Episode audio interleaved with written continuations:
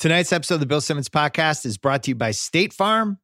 Just like football, life can be unpredictable. That's why State Farm agents are there to help with over 19,000 agents. A local State Farm agent can be just around the block, whether you talk in person, by phone, or through the app.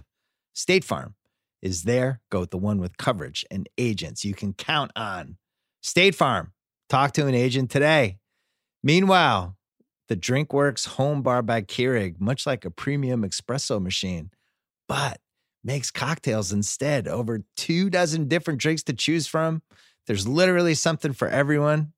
Even nephew Kyle, who's tried a few of these. Good uh, mojito. yeah, good mojito. Uh, you can get it with exclusive savings plus free shipping. Drinkworks.com. Use my code BS at checkout to just save $50 and get free shipping. Remember, please enjoy responsibly. Drinkworks Home Bar is currently available in California, New York, Florida, Missouri, Pennsylvania, and Illinois, with more states available for pre sale today at drinkworks.com. We're also brought to you by the Book of Basketball 2.0 podcast, where we put up a new one this week Dirk Nowitzki and the Pyramid. How, how high did he climb? He was the one that, if you read my 2009 book, his uh the analysis of him probably aged the worst because he hadn't won the 2011 finals yet. So we had to redo that one. Mark Stein came in and we talked about Dirk's incredible career and broke down all the what ifs and everything else. You can listen to that in the Book of Basketball 2.0 podcast.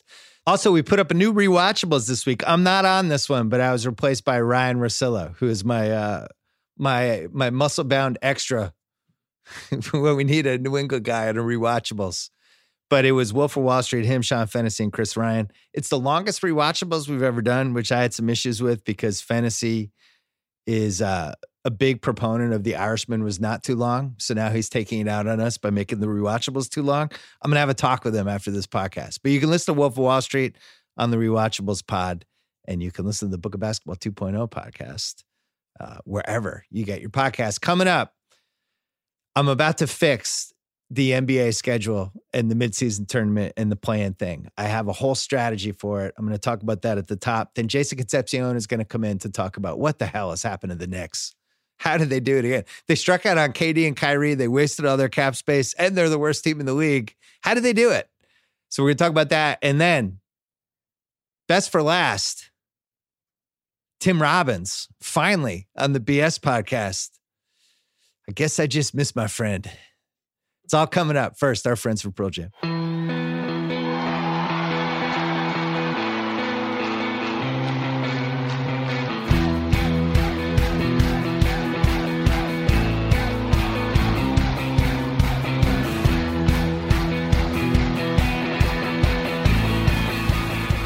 All right, so I was dying to talk about this over the Thanksgiving break.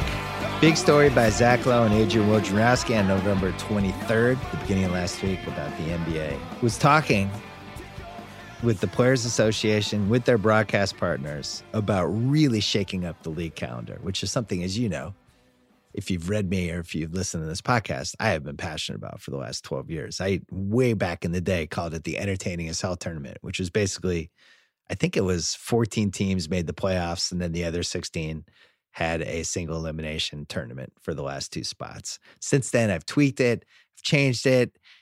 Last year in this podcast, had a whole bunch of new ideas for it. But this story really made it seem like this is something that could be happening where they're shortening the regular season to 78 games, where you're talking about reseeding teams in the semifinals based on regular season record talking about a playing game for the seven, eight, nine, and 10 seeds, trying to get the last two seeds heading in the playoffs, all of these different things. And one of the things that was in here was a midseason tournament.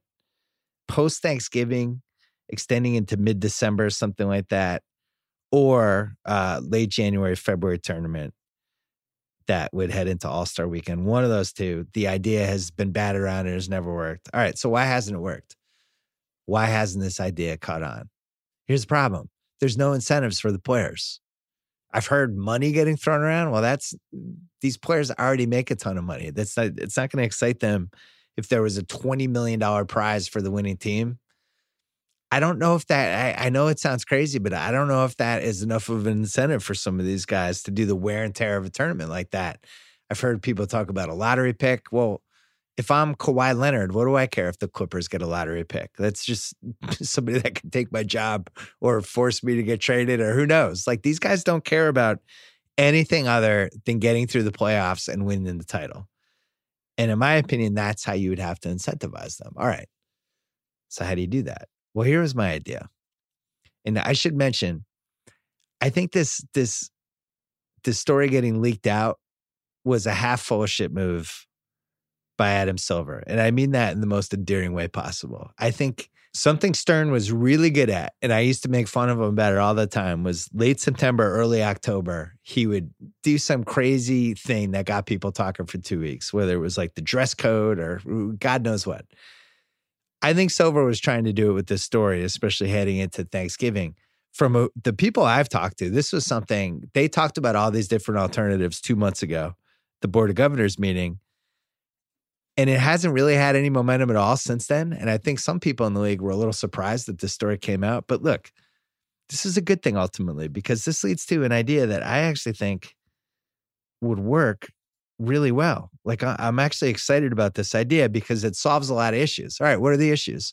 One, the season is too long. We can all agree on that. Ideally, you want the season to be, you know, 70, 72 games, something like that. Everyone I've talked to in the NBA they've said we can't lose 12 games. We can't replace the money. We just can't. It's too much money. We could lose maybe two home games where it drops to 78. You could maybe lose the two if you replace it with some other source of income. But these guys are all rich for a reason. They're not just going to give away money if they don't have to. So you have to incentivize it a little bit differently. My first goal is to get to 72 games for the regular season. I think that solves a bunch of different problems. For one thing, the schedule, it works out perfectly. You'd play everybody in your own conference three times, you'd play everybody in the other conference twice, and you're done. Great. 72 games. Well, unfortunately, we're lopping off a lot of money with that. We have to replace it. How do we replace it? How about a midseason tournament? Okay, well, what are the incentives? How do we get these guys to care? Here's how you get them to care after the at the 35 game mark, we have the Russell Cup in New York City. You like that idea, Kyle? The Russell Cup? good name. Named after Bill Russell, not Russell Westbrook. Of course. The top 14 teams by record are invited to the Russell Cup. And the top seeds in each conference get a bye. They are automatically advanced to round two. So now we have three against 14, four against 13 on down the line. All right. So first round, it's worth one win. Now we get to the second round. There's only eight teams left. That's also worth one win. We get to the semifinals. Now there's four teams left. It's worth two wins. It's a double game. We get to the finals. The last two teams standing. That's worth four wins plus the 31st pick in the draft as a little added bonus. Okay. So what do I mean by four wins, two wins, all that stuff? I'm saying we take the regular season record of these teams. So let's say the Celtics finish 50 and 22, but they win the Russell Cup. You add seven wins from the Russell Cup because winning the Russell Cup is worth seven wins. You add that to their record. So instead of 50 and 22, you really become 57 and 22. Now, you're going to say this gets complicated. Now nobody has the same things. You know how hockey, you look at the hockey standings, and the hockey standings are like 10 columns long, and there's all these different records in there, and you don't know what the fuck's going on. That's kind of what we need to do with the NBA. So if the Celtics go 50 and 22, we have the regular season, we have that whole standings the way they would normally look. And then you have a separate thing to the right of it where it has your tournament record for the midseason. So you'd have seven points. Uh, the most you get is seven points. The second most you get if you made the finals, but you didn't win, is four points. So you'd have those points next to it with a total number of points for all your wins. So if the Celtics have 50 wins, then you have the next column in the standings, it's seven. And then total points 57, that becomes their regular season quote unquote record and that's how we would decide who would make the playoffs. In my opinion, this would force these guys to actually care and take this seriously. Cause so I'm taping this on a Monday right now. The Bucks are 17 and 3. the Celtics are 14 and 5. But if the Celtics won this midseason tournament and you added seven seven hypothetical wins to their record, and that 14 and 5 suddenly becomes a 21 and 5, that's a pretty good advantage over Milwaukee, especially if you have the winning percentage. Now Milwaukee would really have to catch up. The point is, I think I think these teams would actually care about the cup because they only have to win four games, and if you space them out, it's over like the course of eight or nine days, however however long it has to be. Um, there's there's real reasons to win it. And maybe throw in the ca- cash thing, ten million dollars or five million dollars, whatever it is. Like it, you want to wet their beak, so to speak, little Godfather two term. But I think this would actually work. Now think about we're at like the 30 game mark. Only 14 teams can get into the tournament. Um, you're gonna we we'll we'll be talking about it. There's gonna be some teams on the bubble. We're gonna be wondering who can get the top seed in each conference, so they get the bye in round one, which is basically a free win. It'll be a conversation starter. That's right around when we start getting bored with the NBA about just the narratives and stuff around game 28, game 29, where it's like, all right, who's who's on the all-star team? And then everybody writes their all-star game column and does their whole thing. Now we'd actually be like, holy shit, the Russell Cup is coming who's going to get the one seed? Who's going to make it? What are these matchups going to be like? And by the way, if you think this is stupid, you're full of shit because if this was on TV, you're watching it. If we spread this out over the course of a week and this is on all the time and it's all leading to, you know, the semifinals is the Clippers and the Lakers in one bracket and Dallas against Milwaukee in the other one. And Dallas has upset a couple teams and all these wins are at stake. And this could actually affect the standings that's a real thing that I think would work. All right, so what do we do with the other 16 teams? Well, they're playing in the Chamberlain Cup. You know why he named it the Chamberlain Cup? Because he won nine less titles than Bill Russell. Yeah, that's why. The bottom 16 teams by record, first three rounds are worth one win each. And then the finals are worth two wins plus the 32nd pick. So that could actually, you know, you get a high second round pick plus the chance to gain a little momentum. These games, in my opinion, you take these and you sell them to like the DAZN or ESPN Plus. This is like just perfect content for these streaming services that need content. Maybe HBO Max gets involved. Who the fuck? Disney Plus? Oh yeah, maybe you should get involved too. Somebody's going to want these, even though they're the worst teams. You stagger them in ways so that they're never competing against the Russell Cup. And we just do this for like 10, 11 days. And now there's real stakes and there's double wins and quadruple wins. And I don't know. I think it would work. Now, here's the other wrinkle because we want people to care about this entire season and we want real stakes. Russillo's going to hate this idea. I don't care. You know that playing tournament where they talk about seven, eight, nine, 10? I want to go deeper. I want higher stakes. How about this? only the top five seeds in each conference are guaranteed playoff spots. And if you're not a top five seed, guess what? Got a little thing called a play-in game for you. You want to make the playoffs? You're the sixth seed. You were on the cusp. You didn't quite get in. You didn't get one of those top five spots. Well, you got to play the 11 seed to get in.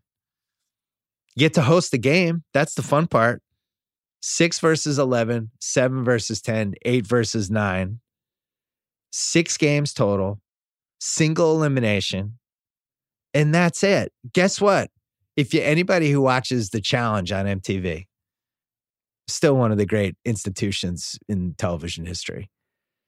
Everybody is very focused on not ending up in the elimination thing at the end of the show because you know what can happen the elimination thing it's 50-50 you never know you might get you might get clipped by a puzzle you might be in some game where you you have to it's a physical game and you're going against somebody bigger than you all the strategy all the drama of this show is avoiding that 50-50 contest at the end and that would be the same thing for the playoffs here if we're only guaranteeing five playoff spots in each conference people can't fuck around the regular season anymore. I'm sorry. The Clippers, the load management thing, you can't do the load management as much if you're worried about, oh man, we might not be a top five team because who saw this Dallas thing coming and now there's six good teams in the West and we got to get our shit together. Kawhi, I'm sorry. I know your knee hurts, but you're going to have to play tonight.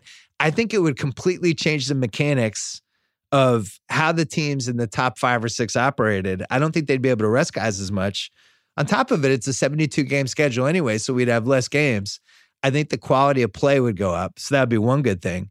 And then the other thing is from a tanking standpoint, instead of just eight playoff teams in each conference, and then basically, if you're not going to make the playoffs, you just throw your season away and you start losing games intentionally and doing all the other terrible stuff we've seen.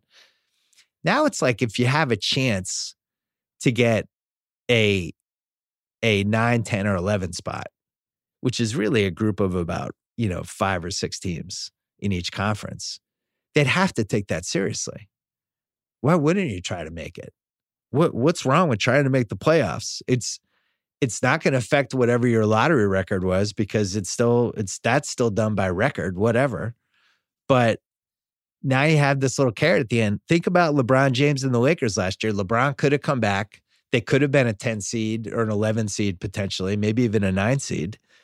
But he just shut it down because what was his incentive? Well, if there was the carrot of well, you could actually make the playoffs and be in this play-in game, First of all, what a nightmare for the six seed where it's like, holy shit, we got to play LeBron one game, winner takes all. Um, but it also makes it really hard to shut guys down. And it makes it much harder not to do the right thing. So that's why I would guarantee the top five seeds in each conference. I would really weigh the wins in these midseason tournaments. And you'd put real stakes because the goal of all of this is how do we win the title? How do we not beat our players into the ground? How do we space the season out in a really fun way that keeps everybody's interests? And how do we have these little breaks and hiccups? I think it would be really fun. I I think this is the only way you could do a midseason tournament. I don't think I don't think paying the players, rewarding them with lottery picks, all that stuff works. But if you weigh the wins in the tournaments at midseason, that has some great benefits. And if you cut down the number of guaranteed playoff seeds, people can't just shut it off when they want to. That would be the goal of it, right? Uh, as always, I'm happy to hear your thoughts. You can email us at the mailbag at theringer.com. I feel pretty strongly about this uh, idea, though. Kyle, would you rather go to the Russell Cup in New York or would you rather go to the Chamberlain Cup in Vegas? A little seedier. Vegas, huh? A Little seedier, lower stakes. Yeah, I had a great time at Summer League. So I'd say I'll go to the Chamberlain Cup. Chamberlain Cup will be the Russell Cup will be like where all the establishment is. Yeah. And the Chamberlain Cup will be kind of the underground. Might run into Oak there. It's Vegas. There's probably something bad will happen at some point. There'll be some incident. Uh, so that's my idea. The Russell Cup, the Cham- Chamberlain Cup, midseason tournaments at the 35 game mark. Only five playoff spots guaranteed in each conference. 72 game regular season. And I think we're good. Thank you. And please drive through. And now it's time for the State Farm Safe Bet of the Week. The team you can count on. Just like football, life can be unpredictable. That's why State Farm agents are there to help with over 19,000 agents. Wow. A local State Farm agent could be just around the block, whether you talk in person, by phone, or through the app. State Farm is there. Go with the one with coverage and agents you can count on. You know who I can count on right now? The Tennessee Titans. They've done really well for me the last couple weeks since they've uh, replaced Marcus Mariota for Ryan Tannehill, they lost 16 to nothing to Denver in week six. And since then, they've been a house of fire. They've only lost once. They beat Kansas City. Last week, they go in Indianapolis. Everything's going wrong for them in the first half. Henry fumbles on the first drive. Tannehill fumbles later in the first half. Doesn't matter. They come back at 17 to 17 after the uh, third quarter and they just take over the game in the fourth. They win by 14. I think they're a playoff team. And I think they think they're a playoff team. That's the thing that's been startling to me. Uh, they have a lot of confidence right now. And you can make a case, not only should they be one of the wild card teams, or you can make a case they have Houston week 15, Houston week 17, that they can still steal the AFC South. So you look at this Raiders game this week, possible trap game. Raiders have looked terrible the last uh, last two weeks. They've gotten killed. They lost 74 to 12 the last two weeks. They have only scored 29 points in the last three weeks, But here's the thing: they were six and four a couple weeks ago. They're still kind of in the wild card hunt. It's hard for it to be a trap game if it's also a meaningful season on the line game for Oakland. I think Tennessee shows up this week. I think they prove to everybody that they are a playoff team. And I think we're going to look at those Houston games, week 15, week 17, as games that Tennessee could take the division in. So there you go. State Farm. Talk to an agent today and trust the Tennessee Titans. All right. You know things are bad with the Knicks when we bring Concepcion on. Jace right. Concepcion, That's right. host of NBA Desktop That's right. for The Ringer, as well as co-host of Binge Mode, plowing right. through Star Wars. Mallory is like between Lamar and Mandalorian. She's out She's of her never mind. had it better in her life. This No. is like the this is her peak. It really is. She's it feels like Apex Mallory. It's unbelievable. She's walking around on a cloud. She had the she had uh, members of her like coaching staff of her favorite team walking through the halls on Friday, and like Yeah. it was amazing. And she's got she gets to watch Lamar like uh, crush the world. After Game of Thrones ended, we all worried about her physical well-being, her sanity, all these things, and now she's just rejuvenated. Yeah. Now I'm worried about your physical well-being and sanity. The Knicks. And I've been through this. It's fine. Let's talk about it. you have been. I, this I've is like people act like "Yeah, this- they get on me on Twitter. Hey, you can't say anything because the Knicks are ter-" the Knicks have been terrible for twenty years. It's Yeah. never stopped me from saying anything before. I'm fine. I've seen this before. we did for the Book of Basketball podcast a couple months ago. We taped it. One of the last great Knick moments ever. We're gonna run it in a couple weeks. Uh, LJ's four point play. We did a rewatchables about that game. moment. It's twenty full years ago, Crazy, crazy talk. and arguably since then, there's only been a couple highlights. But I want to talk specifically about Let's, talk, let's do it. just what happened the last two years because you know you win 54 games in 2013 you have puncher's chance that pacer series goes sideways the next year it drops to 37 the year after that Yeah. it drops to 17 wins Yeah. 32 wins 31 wins 29 wins 17 wins last year but it was all leading to durant and kyrie coming and then they didn't come and the way the team responded is what i want to talk about because it's not just about not getting those guys. It's not just about a culture of fear and incompetence and losing and all that. Sure, sure. Um, all these moves are related in this crazy way. It They, starts. they're all yeah, they're all related. let's go back a year ago. They stretch Joakim Noah's deal. Right. They do this, and people are like, "Oh, they're getting KD and Kyrie. Why else would you do this?" Well, he could have been a 2020 expiring this year. Would have been nice. It, it would have been fine. It, it, would- it does it move the needle that much? It would have been nice. Yes, It's all sure. part of this bigger Sure. picture. Yes, He I counts on you. the cap 6.4 this year, 6.4 next year, 6.4 in 2021 22. So now you're already operating with with 6% less of cap in the year that you're trying to get Giannis and all these guys allegedly. Then you trade Porzingis, Hardaway, and Lee to Dallas for two firsts, Dennis Smith Jr., and some expiring contracts. Couple issues here. You badly, I say you like you were the next I, it's fine. I get it. you overate you, you overrate DSJ and really Uh, overrate the part where Well, I mean, sure. Go on. Sorry. well, you overate Dallas's desperation to get rid of him to start the Luka era. Yeah, I think that. Listen, I was against that trade. You were unhappy. I was unhappy for various reasons. One, you know, I'd like to see somebody actually. Um, I'd like to see someone actually sign the qualifying.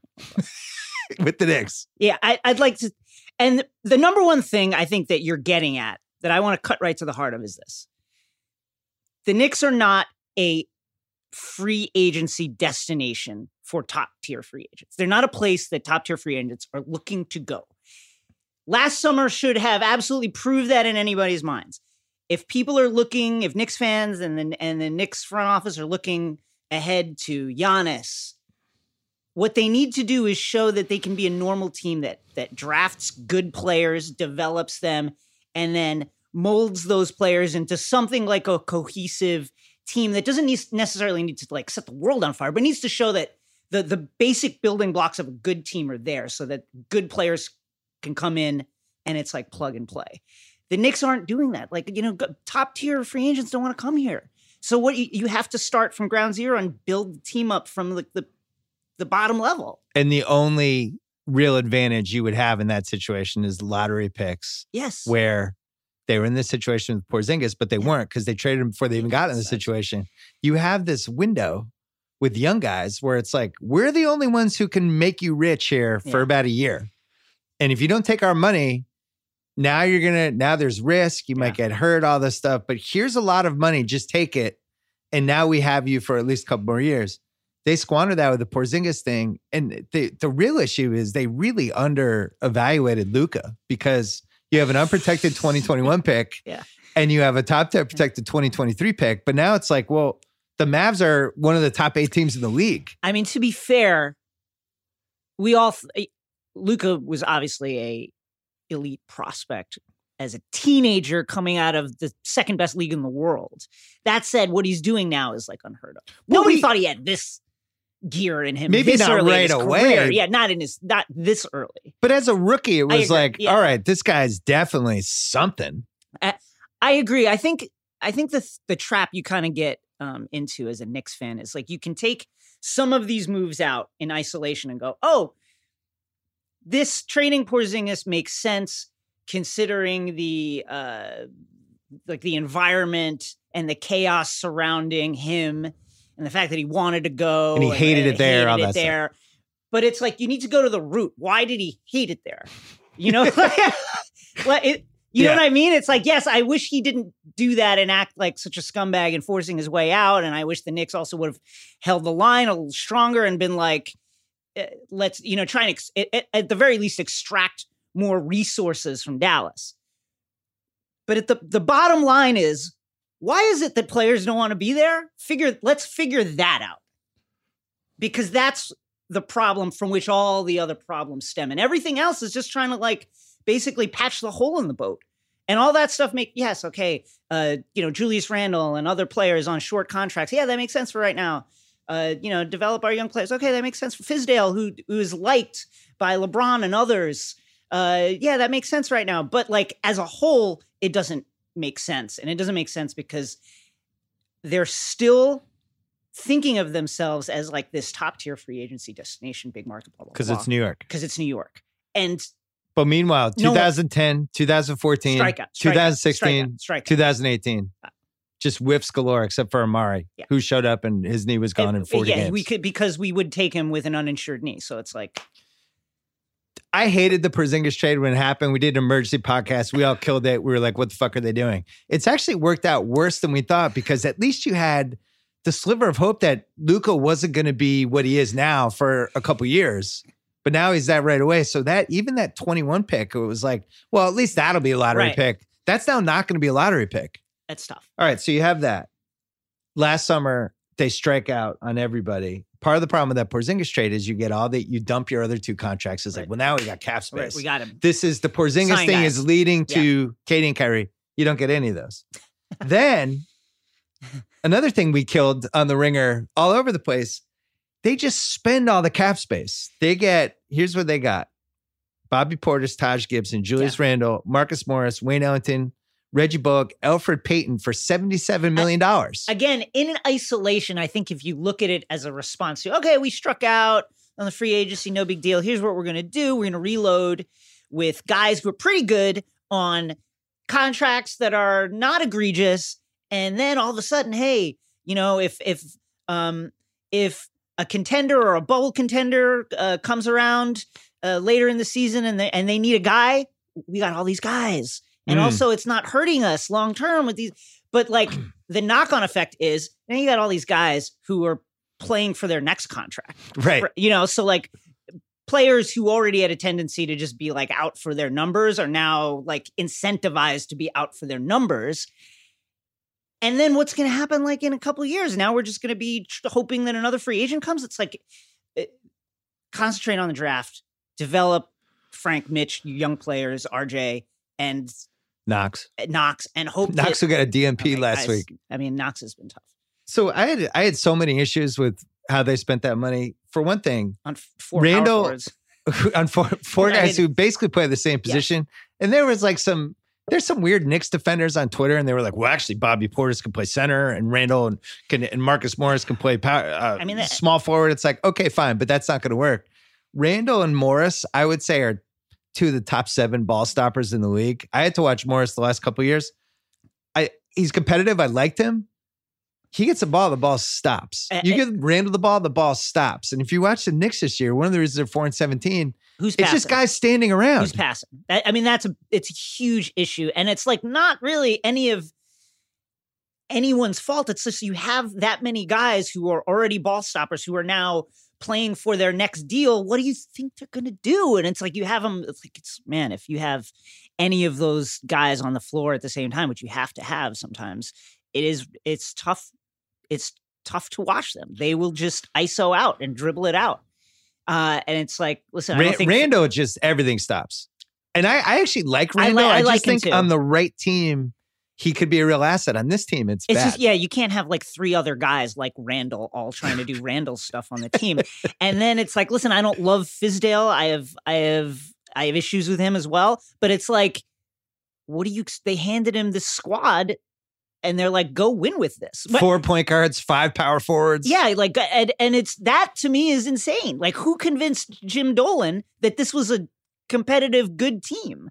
Like on paper. Well, the Payton thing was underrated, bizarre, because they already had so many poor uh, point guards. So short term for this Sure. year, and we were saying this last summer. You can listen to anything we did. The one advantage they had once these guys spurned them was like, okay, we're your way station now. Right. Come Are you worried about the luxury tax? Do you have to get rid of a contract to accommodate trade? Right. We're here. Give park us your money here. Park it here. So you're talking about stuff like, you know, OKC's they they trade Westbrook for Chris Paul. They get two first round picks for it. Yeah. But they don't want Chris Paul. It's like, well, what do we do with this guy now? And the Knicks could have had 80 million to be like, I we have an idea. Just give him to us. We'll take him. Throw in a pick too. That'll be great. So you have that. You have Miami's trying to dump Whiteside's last year. I'm not a Whiteside fan. I'd rather have Whiteside than than Bobby Portis and Elfrid Payton. The Chris and if you're, Paul- especially if you're throwing me a pick. the Chris Paul thing is interesting just because, like, listen, it, are you trying to rehabilitate your image in the league? Why not get one of these uh, players who, yes, he's old and don't be don't expect to compete with him or be relevant, but if you can just kiss his ass for the length of his contract, so that he's like, you know what, the Knicks treated me pretty good. Yeah. That is, uh, you know, you're killing a bird with a couple of, with one stone right there. You're getting a good player, and you're hopefully rehabilitating your. your You're getting a your leader. image you're getting a leader and you're rehabilitating your image with uh, amongst good players in the league, which is like could not be lower. Good No, players so- don't want to come to the Knicks.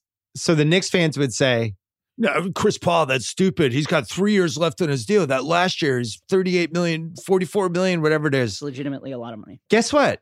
You're not signing a free agent anyway. Guess who's not coming to the Knicks? Giannis. He's not coming. Stop. uh, Like He's I, not. Stop. I can already sense it coming. You know, like where it's by the end of this season, all of a sudden it's going to be the drumbeat of oh he's coming and like oh like they're gonna they'll sign one of his brothers or something like you know like one of those like the DeAndre Jordan signing from last year with the Knicks where it's like oh he's close with Kyrie let's get him on the yeah, that worked out great. Yeah, it worked out great.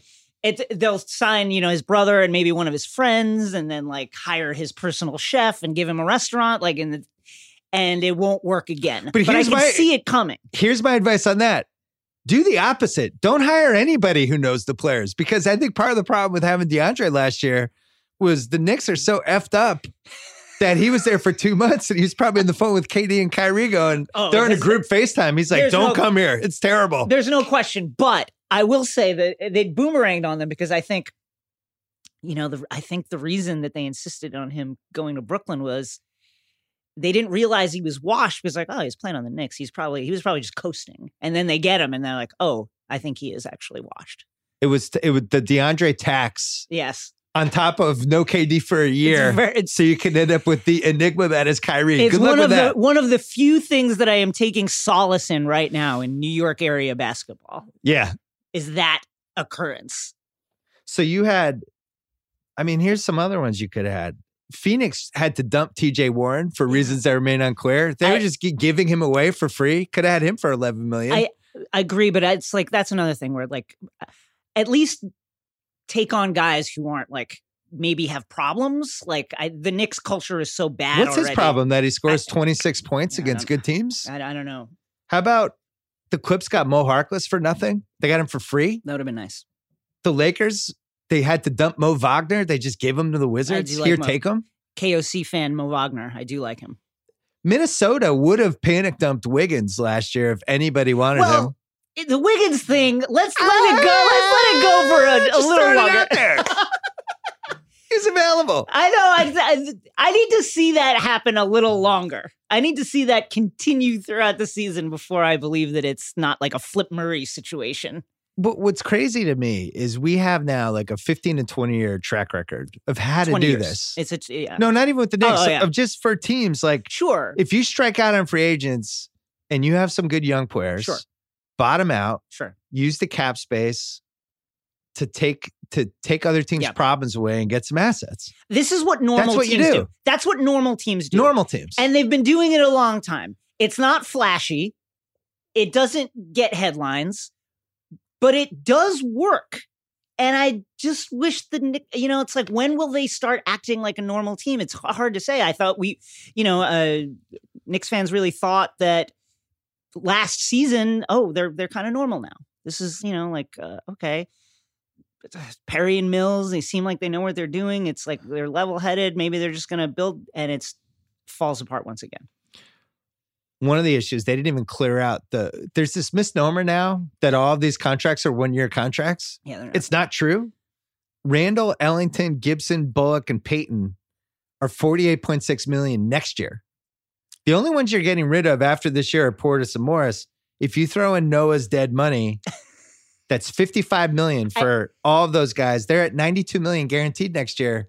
So people are like, well, it's fine. It's only this year. It's like, no, it's not. You're also screwed next year. It's a two year, you're screwed. Uh, but again, You're not getting it anyway. we're not getting them anyway. Like, let's figure out deals to get draft picks, to get assets, to get assets that you could flip for draft picks, because that's the only way you get out of this. But here's here's some. So let's say you had all the cap space now. Sure. Let's say you only did Randle Okay. and you just had a bunch of young guys. There's going to be some dump trades. Like for instance, San Antonio. At what point did they look at DeRozan and be like, "Who wants DeRozan? We just want to get rid of him. Here, take him." That'd be great. That And would've then been a good And then Nick. give us a couple picks for that. Yeah. I mean, that would be great. At the s- OKC needs to. So there's five teams that have to deal with the luxury tax. OKC is a million over the luxury tax. They my- love paying the luxury tax. Miami is three three point eight million. Golden State's five point nine. They don't really have a way out on that. Yeah. Houston seven point six, and Portland's thirteen point seven over luxury tax. So Portland's a situation where if you had had the cap space, they would have been like, "Hey, can you can you just take Kent Bazemore? Here's our number one pick. Yeah. here, take both because we don't want to pay the luxury tax."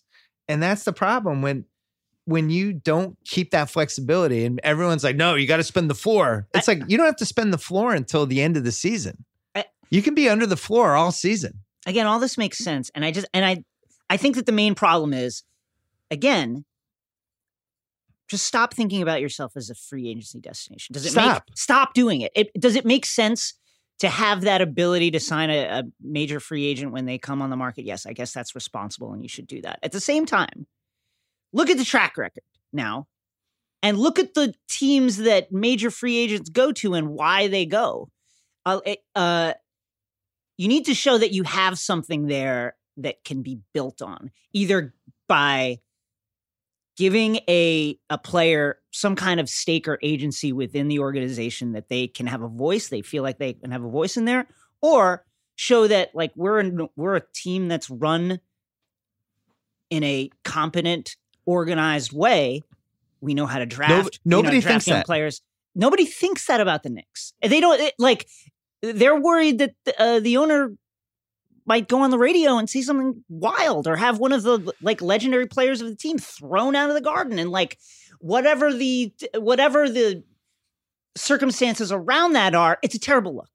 Like james Dolan just needs to disappear for a couple of years and not say anything Knicks related in the press for a while Like disappear, like move to another country. just like go on the road play music and but don't talk about the Knicks right now He tried to do that when they hired Phil Jackson, and that also backfired. I think part of the problem is he just hasn't hired the right person to run the Knicks yet. Yeah, I mean, this is 20 years of the wrong people. Remember when you thought Scott Layden was as bad as it was going to get as an executive? uh, you're right. Then, And Will then it was Isiah, Isiah. and then Isiah was like, "Hold my brewery full of beers." And then Phil Jackson's like, I'm putting in 20 hours a week. Watch this. well, I think you've hit on a good. Uh, He you- can hire people. That's a. th- I, you've noticed something which I think is important, which is like the, the tendency, certainly under the under Dolan, to look for saviors constantly. The guy who's going to save it now. Man, if we get Masai, offer him twenty million dollars a year, he can turn this around. And by the way, that's that. I'd be in for that. I think Masai's great, but we also recognize that this is the kind of thinking that has got you here. Oh, this is going to be the person that turns around. No, okay, Isiah, he's going to be the person that turns around. He can't turn it, and, and he can't. Maybe if he coaches and GMs at the same time, he can turn it around. You know, and it's like eh, constantly. I forgot that happened. Yeah, that happened. I forgot he coached. yeah, because they because Larry Brown Brown drove them into a hole in the ground, Yeah. and it was like, well, Isiah, why don't you coach also? Well, I have bad news for you. There's another savior coming. It's good news for people who maybe want to see their broadcast teams get mixed Okay. up.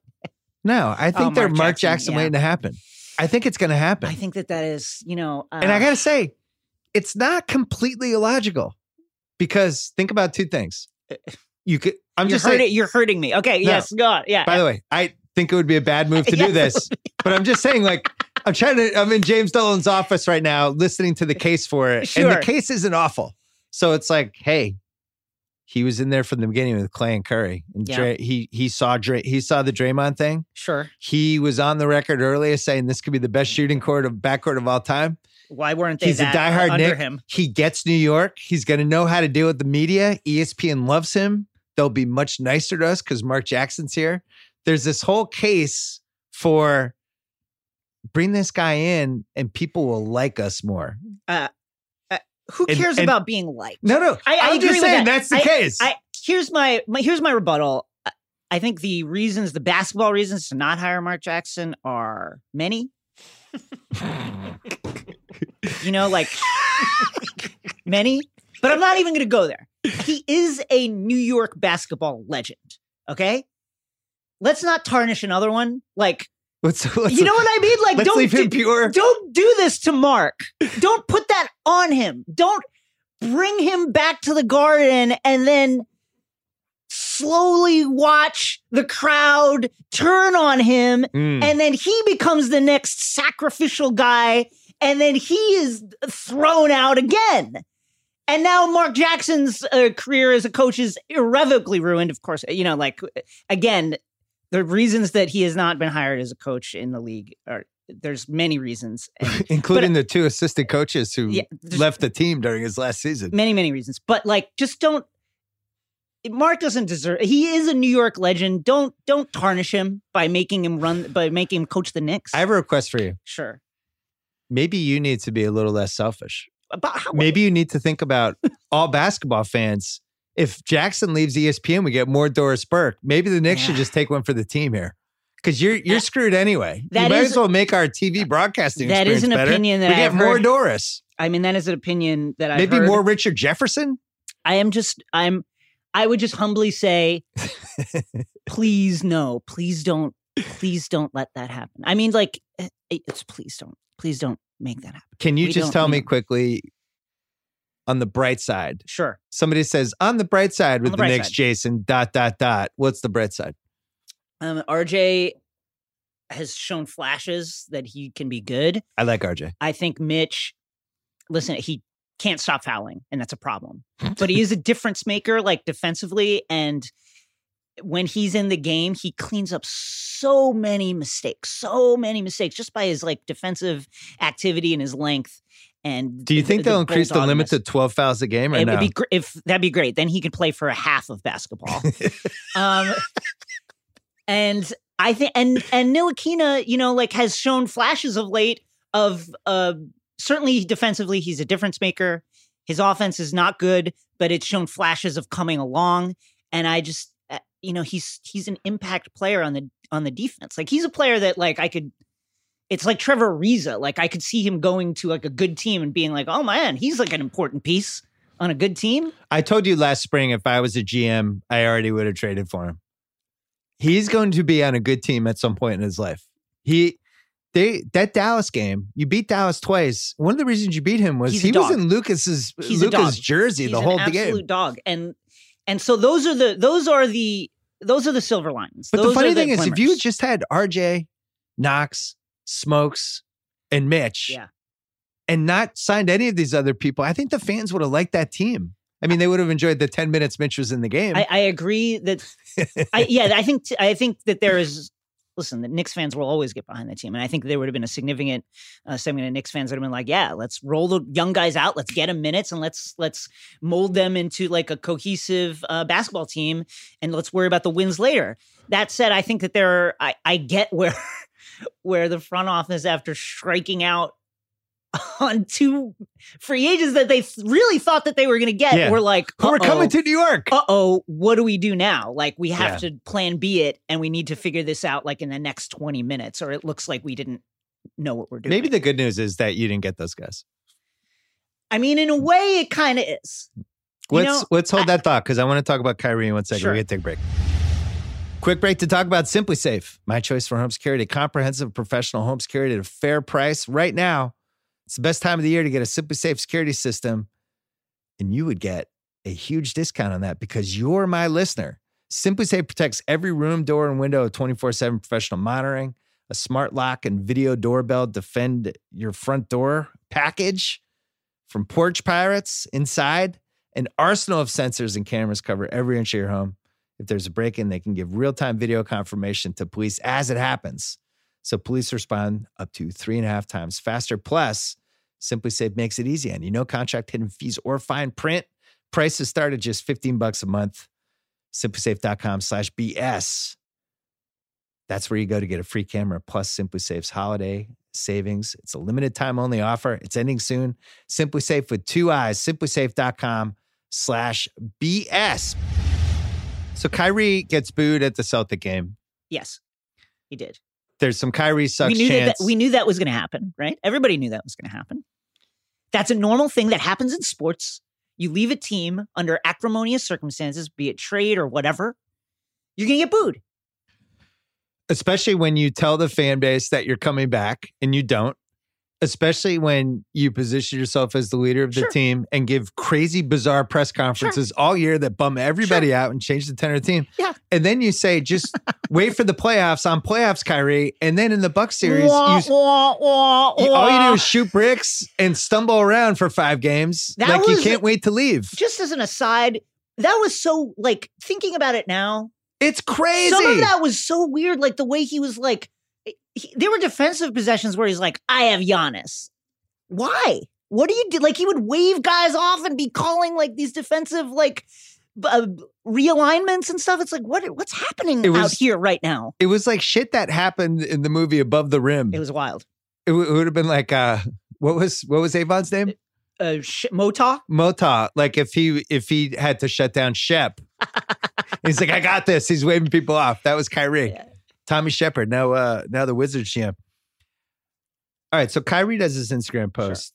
And he's acting so erratically and bizarre just for the last year or gonna- so that now people are like afraid to even be like, all right, that was really lame. Why'd you do that? Are you going to read the whole thing? Because I feel like I didn't know I was going to be here this long. If you're going to read the entire Instagram post, That's 309 words. So I'm not going to read the whole thing. I'll just read the end Sure. Because he, he seems very angry about the fans and Yes. the infrastructure of the sport that he loves. it's a meta it's a meta commentary on the on the relationship between fans and sport So and one thing he writes is it's all about doing it for the fans and organization that love you so much. Question mark. Think again. It's a game. And it's promoted as a fandom experience for ticket buyers and viewers at home while defacing who people truly are as people. And then at the end, he said, This game isn't meant to be controlled or shown as a drama. It's meant to show the love, all caps. Love for the art is the only damn thing that keeps the purest people in this giant sports entertainment circus. Don't fall for the game that's played in front of you as entertainment. It'll never be as serious dealing with life. i mean i, uh, I let right. me- go ahead what do you have to say No, go ahead. I'll let you go first. i just I don't necessarily know what Kyrie's point is. Although I do kind of think that he diagnoses the kind of like reality of big time sports in a kind of accurate way in that, you know, the players are out here doing a job and it, they are commodified for profit, certainly. I guess the bottom line is like, yeah, of course, it's, yeah, that's how the NBA makes money. That's why you make millions of dollars. That's why that's that's kind of what the business is. And I think if they're so what is do you have a specific problem with it? What is it? Also, like I'm not sure. I think he uses punctuation like just however he wants. Like, quite, like sometimes the I question actually marks. kind of like that part of it. It's like it's like watching a great poet. Here, here's my issue. You you Sure. you said the key point.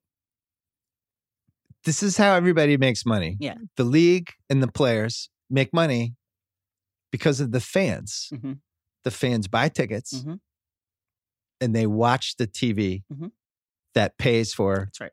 basically everything. They buy the jerseys, they pay for everything. They buy hats. In China, they're paying for LeBron's trip there. He's been every year for the last 15 years. The fans are the reason these guys make money. So Kyrie's basic point is like, I just want to play basketball. I have this love for this game. Right, like in a Buddhist monastery. Yeah. I wanted the pure experience. And unfortunately for me, the fans and the media keep getting in the way of my true pursuit, which is just basketball. I love this game. KD has said forms of this as well. Right. he made Uncle Drew uh, just for the love, the pure love of so that that's where it falls apart right there. He made Uncle Drew. He made Uncle Drew commercials. He's got Kyrie sneakers. It's only for the love of it. all he's The done pure- is commodify the game as as egregiously as anyone. So I- what is he complaining about? All he's done is grab checks left and right off of the fact that fans love basketball, and now he's like, "Fuck you guys!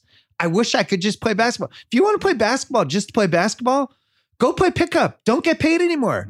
I- just go go to the Rucker League and just play there for free because you love basketball. You would never do that because you want paychecks. I- so stop with the fucking double standard. I I 100% agree with you. I will never know the uh, the pure aesthetic delight of being an elite basketball player. I don't know what that does to like a person's uh, psychological makeup when they're just so good at something that it, that it's like unreal. That said, it's like I, fans are going to boo you. They're going to cheer you. They they cheer you when you're doing great. And when they don't like you, they boo you. That's just kind of what it is. You know, like if, if they boo you, let's leave aside like the more uh, antagonistic stuff that can happen sometimes. That's like over the line. Fans will boo players that they don't like. That's a reality of sports. They'll also cheer you. They're al- they will also cheer you. They will also love you and buy your shoes. They will do all They will of buy that your stuff. Kyrie sevens, and they will go see Uncle Drew because they like you. So you can't then go on attack because a situation didn't turn out the way you thought it was going to turn out in Boston, where the fans do not like you. Sorry, it's a reality of the situation. it, it is a reality of the situation. and if you don't like it, here's an idea: retire from the NBA he won't. and just and just play pickup Kyrie? because you love basketball. Yes. I would just hope he continues. Kyrie, please continue to post. Continue to tweet. Continue to post to Instagram on your stories and on your main feed. Continue to let us in and let us know what is on your mind. I find it fascinating. I find it interesting. I would like to know more. And uh, and I hope you continue to do that. When you're playing and when you're not playing. Let us know what you're feeling. I, I- want to know.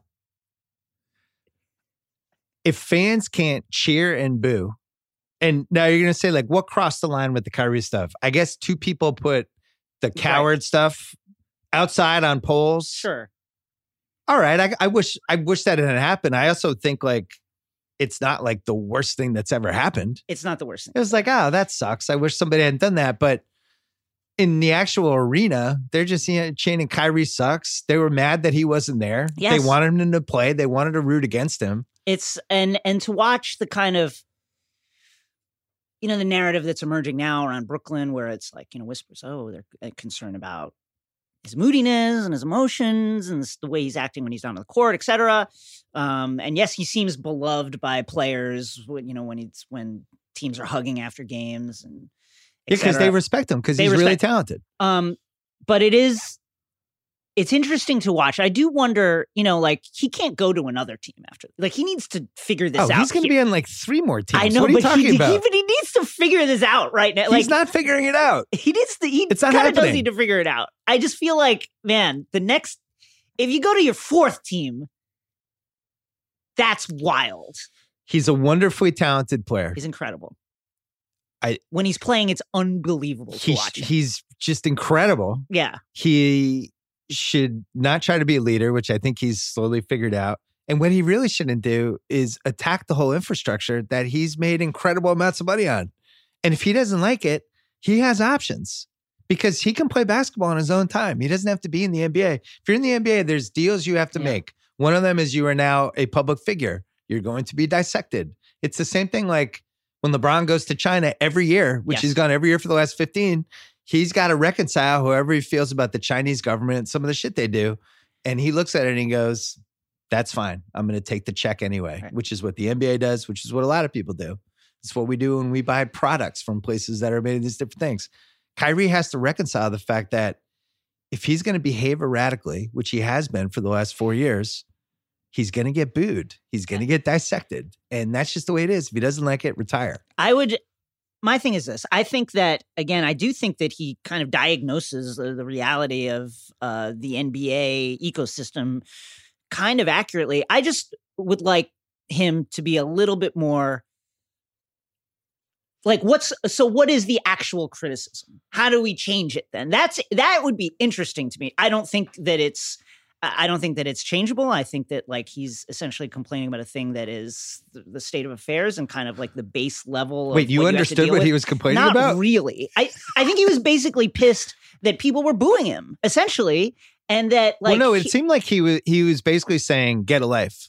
Yeah sure That was it was a roundabout way of like when you're in a fantasy league with somebody and they forgot to set their lineup, and somebody else in the fantasy league is like, "What the fuck, dude? You didn't set your lineup." He's like, "Sorry, I had to work this it was week." kind of like a it was matri- condescending. it was a little matrixy like don't you realize that we're all you- you're trapped in this mindset where like players are playing for you for you but like they're being dehumanized by the system and the fans are all caught up in it and blah blah blah just like what is the actual can you bullet point it? I i just wish it like maybe d- break it up into paragraphs better so i just so i can understand a i want to understand that's all. Like so maybe bullet point your points and and don't just do a whole block paragraph of text because it's hard for me to discern where we're going that's all. Well, he said he said uh it's promoted as a fandom experience for ticket buyers and viewers at home. of course it is While defacing who people truly are as people. I, I, I Defacing's a strong word. I so I interpret that as being Kyrie is saying there's they're commodifying him in a certain way that is not that does not comport with who he is as a person. If that is the case, then I mean, like again, just as an editor, can I, what are some specifics here, Kyrie? Can we get some like under that? What are some examples? Because I you're you're laying out a fascinating case and an idea here. But what else? I'm just really I want to know more. I just want him to continue. Do you think writing. he was upset about the reviews of Uncle Drew? Is that when all this started? I think that He his- thought he was an Oscar winner? I think his team did everything they could do to shield him from every written review of Uncle Drew to the point where I bet you they like They photoshopped re- fake reviews wrote. and sent them to him. You know, like uh, created an entire fake Rotten Tomatoes website that he uh, that he could log into and be like, "Oh man, Uncle Drew, it's the movie of the century. No one's ever seen anything like this." Roger Ebert died several years ago. Roger Ebert says Uncle Drew changed my life. So we're not going to see Uncle Drew too, is how it's starting No, to shape up. We might see it. No, I don't know. He feels like he's been defaced. We might see it. I, I just, I guess, and we should wrap up, but I, I guess I was watching my dad and I were watching on Friday. Mhm. There was this ridiculous 12 o'clock, uh, what was it? Nets Celtics game Mhm. started at 12 o'clock. So the pregame show was on and it was eight o'clock. We're having coffee, West Coast time. Tommy Heinsohn is on. Three whiskeys in. Ta- he's ta- he's talking about the Kyrie thing, and you could just see he's reining himself in. Yeah, and he wants to do the whole speech of when I was playing, Yeah, they were throwing quarters at us as I'm shooting free throws. You know he wants to say it, but he's Yeah. not. But he he and the host were both basically like Kyrie treated terribly people terribly here. They're saying it in mm. roundabout ways, but they don't want to say it. Then it goes to Scalabrine, and Scalabrine Scalabrine's like, "You're making excuses for what happened in Boston. The reason people reacted that way was because what happened on the court and what happened off the court and how you treated people here." And Kyrie needs to reconcile that part. I would advise against the Instagram post. He needs to think about how he treats other people. Uh, Start there, and then worry about how he's being treated. That would be my advice. I hope he posts about it though. NBA desktop coming Friday. yeah. Yep. Binge mode Star Wars going full steam. Yep. Because I'm seeing. Thanks for coming on. Thanks for having me. All right, we're getting to Tim Robbins in one second. First, if you're like most millennials, you know you should be investing. You're not sure where to start. Getting your money right doesn't have to be hard. SoFi Invest makes it easy. It's the first investing platform to offer stocks, automated investing, and crypto all in one. And with SoFi's stock bits, you can buy a piece of your favorite brand stock with as little as a dollar. Listeners who fund their account at SoFi.com slash BS will receive $25 in mystery stock. Yeah, free stock just for signing up. Here's how it works. Go to SoFi.com slash BS, create an account. Choose either do it yourself or let SoFi's automated investing build your portfolio and use stock bits to buy fractional shares of your favorite stocks. Get started with as little as a dollar. Again, listeners who fund their account at SoFi.com slash BS will receive $25 of mystery stock just for signing up. SoFi Lending Corps, CFL number 6054612. Also, since we're here, Square, they make that little white reader that lets anyone take credit cards, but running and growing business takes so much more than payments. That's why Square built so many tools that can help point of sale software, invoices you can send from your phone, easy to build websites, access to business loans. Their payments are the best in business. No complicated contracts or weird fees. You can always get your money fast, even instantly. And the best part, all these tools are in one place. They're all built to work together. Whether you sell stuff on Instagram, whether you're in a restaurant or a retail boutique, whether you're Fernando the barber, the guy who cuts Kyle's hair. Kyle, you need a haircut, by yeah, the way. I know. Get over Before there and Puerto pay. Rico, got to get it done. Get over there. Pay Fernando with with Square. See all the ways Square can take your business from square one to whatever's next at square.com slash go slash BS. Loans subject to credit approval and issued by a Celtic Bank member FDIC. All right, here he is, Tim Robbins. All right, the tallest actor ever to win an Oscar. Tim There you go. Robbins. It's pretty good, right? Well- Are you worried somebody's going to break your record? Kevin Garnett's in Uncut Gems. He might take it. Mm, or Shaq playing Hamlet. that could happen. if KG gets nominated for Uncut Gems, you might be in trouble. You think so? Six foot five, like who are the who are the five tallest actors? You and Clint Eastwood. Who are the other three? Uh, well, um, Jimmy Stewart was pretty tall. yeah, Um, uh, oh, yeah, there's not a lot of tall actors. A lot Costner's like a solid six one. six one. Yeah. Um, James Cromwell. He's six seven. James- he's, he's taller than me. He's if he six wins- seven. If he wins an Oscar, he, he will he will take the the throne away from me. Do you think because a lot of actors are short?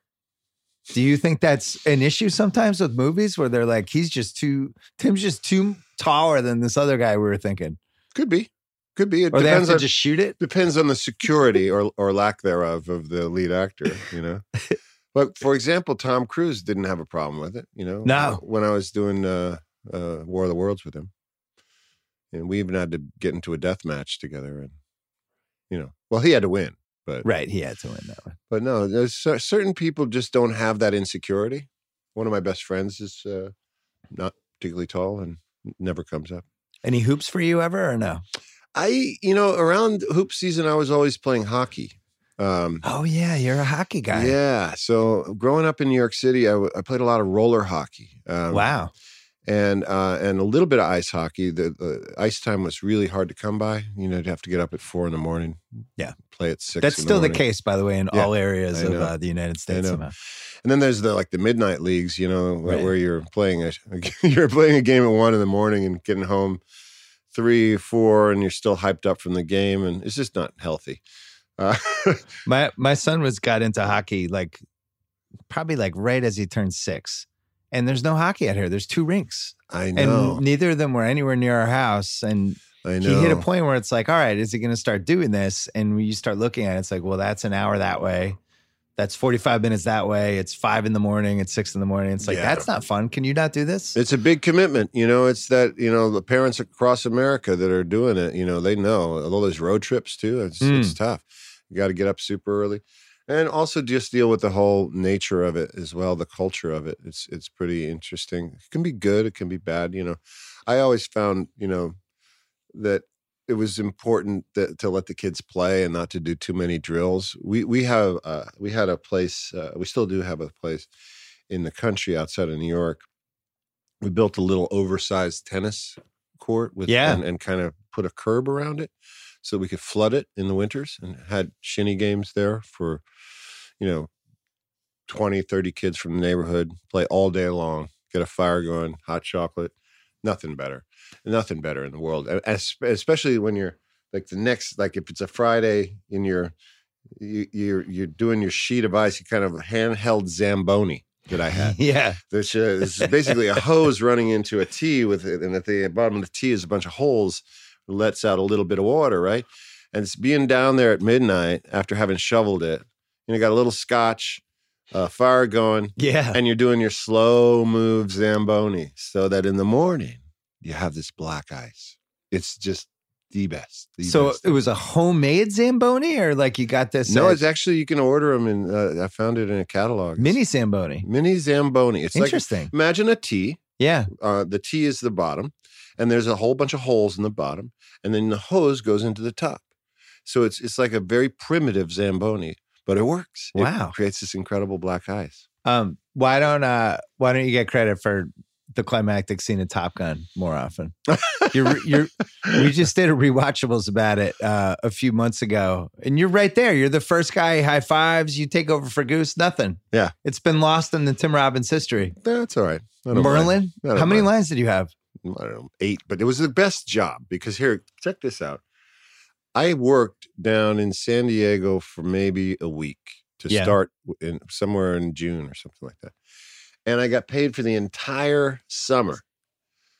Every week. I wasn't there. I got paid. So I went back to LA, produced a play, acted in it. By the time they had finished down in San Diego, they were doing starting to do the air sequences in full in these like you know machines. Uh, I don't know Yeah. what they're called. And um, I worked for a week there, and basically got paid for. This was uh, early in my career. Got paid for like eighteen weeks Wow. for nothing for doing nothing. I said, "Wow, this is that's a that's a good way to make a living." Did you audition? you were like available for any part, or did you were you going for another part and didn't get it, or what happened? I have no idea. I, it was just You're just bu- in. Yeah, I was just in. How did Bull Durham happen? Well, it, that was I think Bull Durham was after that. Yeah, it was yeah. two years after. Bull Durham happened. Uh, I was auditioning at the time. I auditioned for that part. I did well, and then I had to go prove myself with Ron Shelton. I had to go throw the ball, and Kevin Costner was there, and I had to pitch to him uh, because he didn't want to. You don't want to have people that didn't know how to play baseball. Yeah. And uh, I was also offered Eight Men Out. You remember that movie? Yeah, that was a good. Both John of those Sayles, movies. yeah. Are, well, you made the right choice. I I think so. Yeah, I think so. Who would you have been in Eight Man Out? Like one of the I forget. the White Sox. I forget. Yeah, one of the Yeah. one of the Black Sox. A Black Sox. Yeah, yeah. um, which was a great uh, movie and a great script, and had a couple friends that were going to do it, and it was John Sayles who just done Matewan, which I loved, and but then this this was something about this script about that Ron Shelton had written, and then meeting him, and then uh, playing a little ball with Kevin, and then meeting Susan, and yeah, I, I think I did make the right decision. what Changed happened? my life. What happened with your arm during that during that filming thing? Because you're throwing a lot of pitches. My arm was fine. I, I, Yeah? I have pictures of me icing it. Uh, they, they, you know, they had a trainer, and every time you finished, you they iced it and did all the th- therapy things they do. You know, I, I, I didn't realize I, I played third base, so Yeah. that was the extent of my arm. But you have to have a pretty good arm. Um, so I didn't know the mechanics. I had to learn the mechanics and you know how to push off and how the how power pitching comes from the legs and all that stuff. Um, and uh, it, it, but it, it was a dream come true. Imagine, you know, you're a kid that always wanted to be a baseball player. And now you're an adult. Uh, you're given a uniform, and they tell you to go out on the field and have fun. You know, it's like that's pretty cool. Because I used to act out uh, games. You know, and my- Right. we didn't have a television, so I'd listen to New York Mets, Mets games on on the radio, and I'd put on my you know uniform that I'd gotten for Christmas, and I pretend to be the pitcher, and I you know act out the entire game, and, and you know. So I, uh, it was, you know, one of those dreams come true. Costner was here a couple months ago. We were talking about that movie, and he was saying like one of the things he remembered is just like all of a sudden you and Susan Sarandon are falling in love as you're filming the movie, and it was just like the intensity and just everything about it. Everybody knew they were making a good movie. Your life's changing, her life's changing, and just everything. He said it was like really a memorable experience. It was. It was a beautiful time. It was a beautiful time, and I I can still smell that air, the, the tobacco in the air. Were you filming that like North Carolina? Durham, North Carolina. Yeah. Yeah. Did you know that it had a chance to go down as like kind of the baseball movie? Because some people think there's like some people in the natural camp. There's there's people in the Bull Durham camp. There's people in the Major League camp. But Bull Durham, I think, is the consensus. Probably has the most votes for best uh, baseball movie. I, I really enjoy hearing that, and I Yeah. I, I I believe I believe uh, so too. Yeah, look, come on, the writing in that film is so amazing. You know, when I first read that script, you know, the Church of Baseball, you know, all the, all the Annie's rants about you know Walt Whitman and the connection between what it is to be free and baseball, all these great metaphorical things that only a baseball player and a person that's interested in writing would would would conceive. It's Ron Shelton, you know, was a minor league player, right. so he really knew the world and loved the world, you know, with respect for the world. And so uh, we knew we were in good hands for a number of reasons. Yeah. Uh, first of all, the insight he had in the script. Uh, no one knew whether he could direct or not. This is his first directing gig. But I was sold the second day of dailies. Uh, we're watching actual dailies in a hotel, which is what they used to do. And I hear this commotion behind me, and I see Ron Shelton holding one of the producers up by his lapels up uh, up on a wall off the off the off the floor, saying, "If you ever talk to my actor again, I will fucking kill you." Oh my God. Yeah.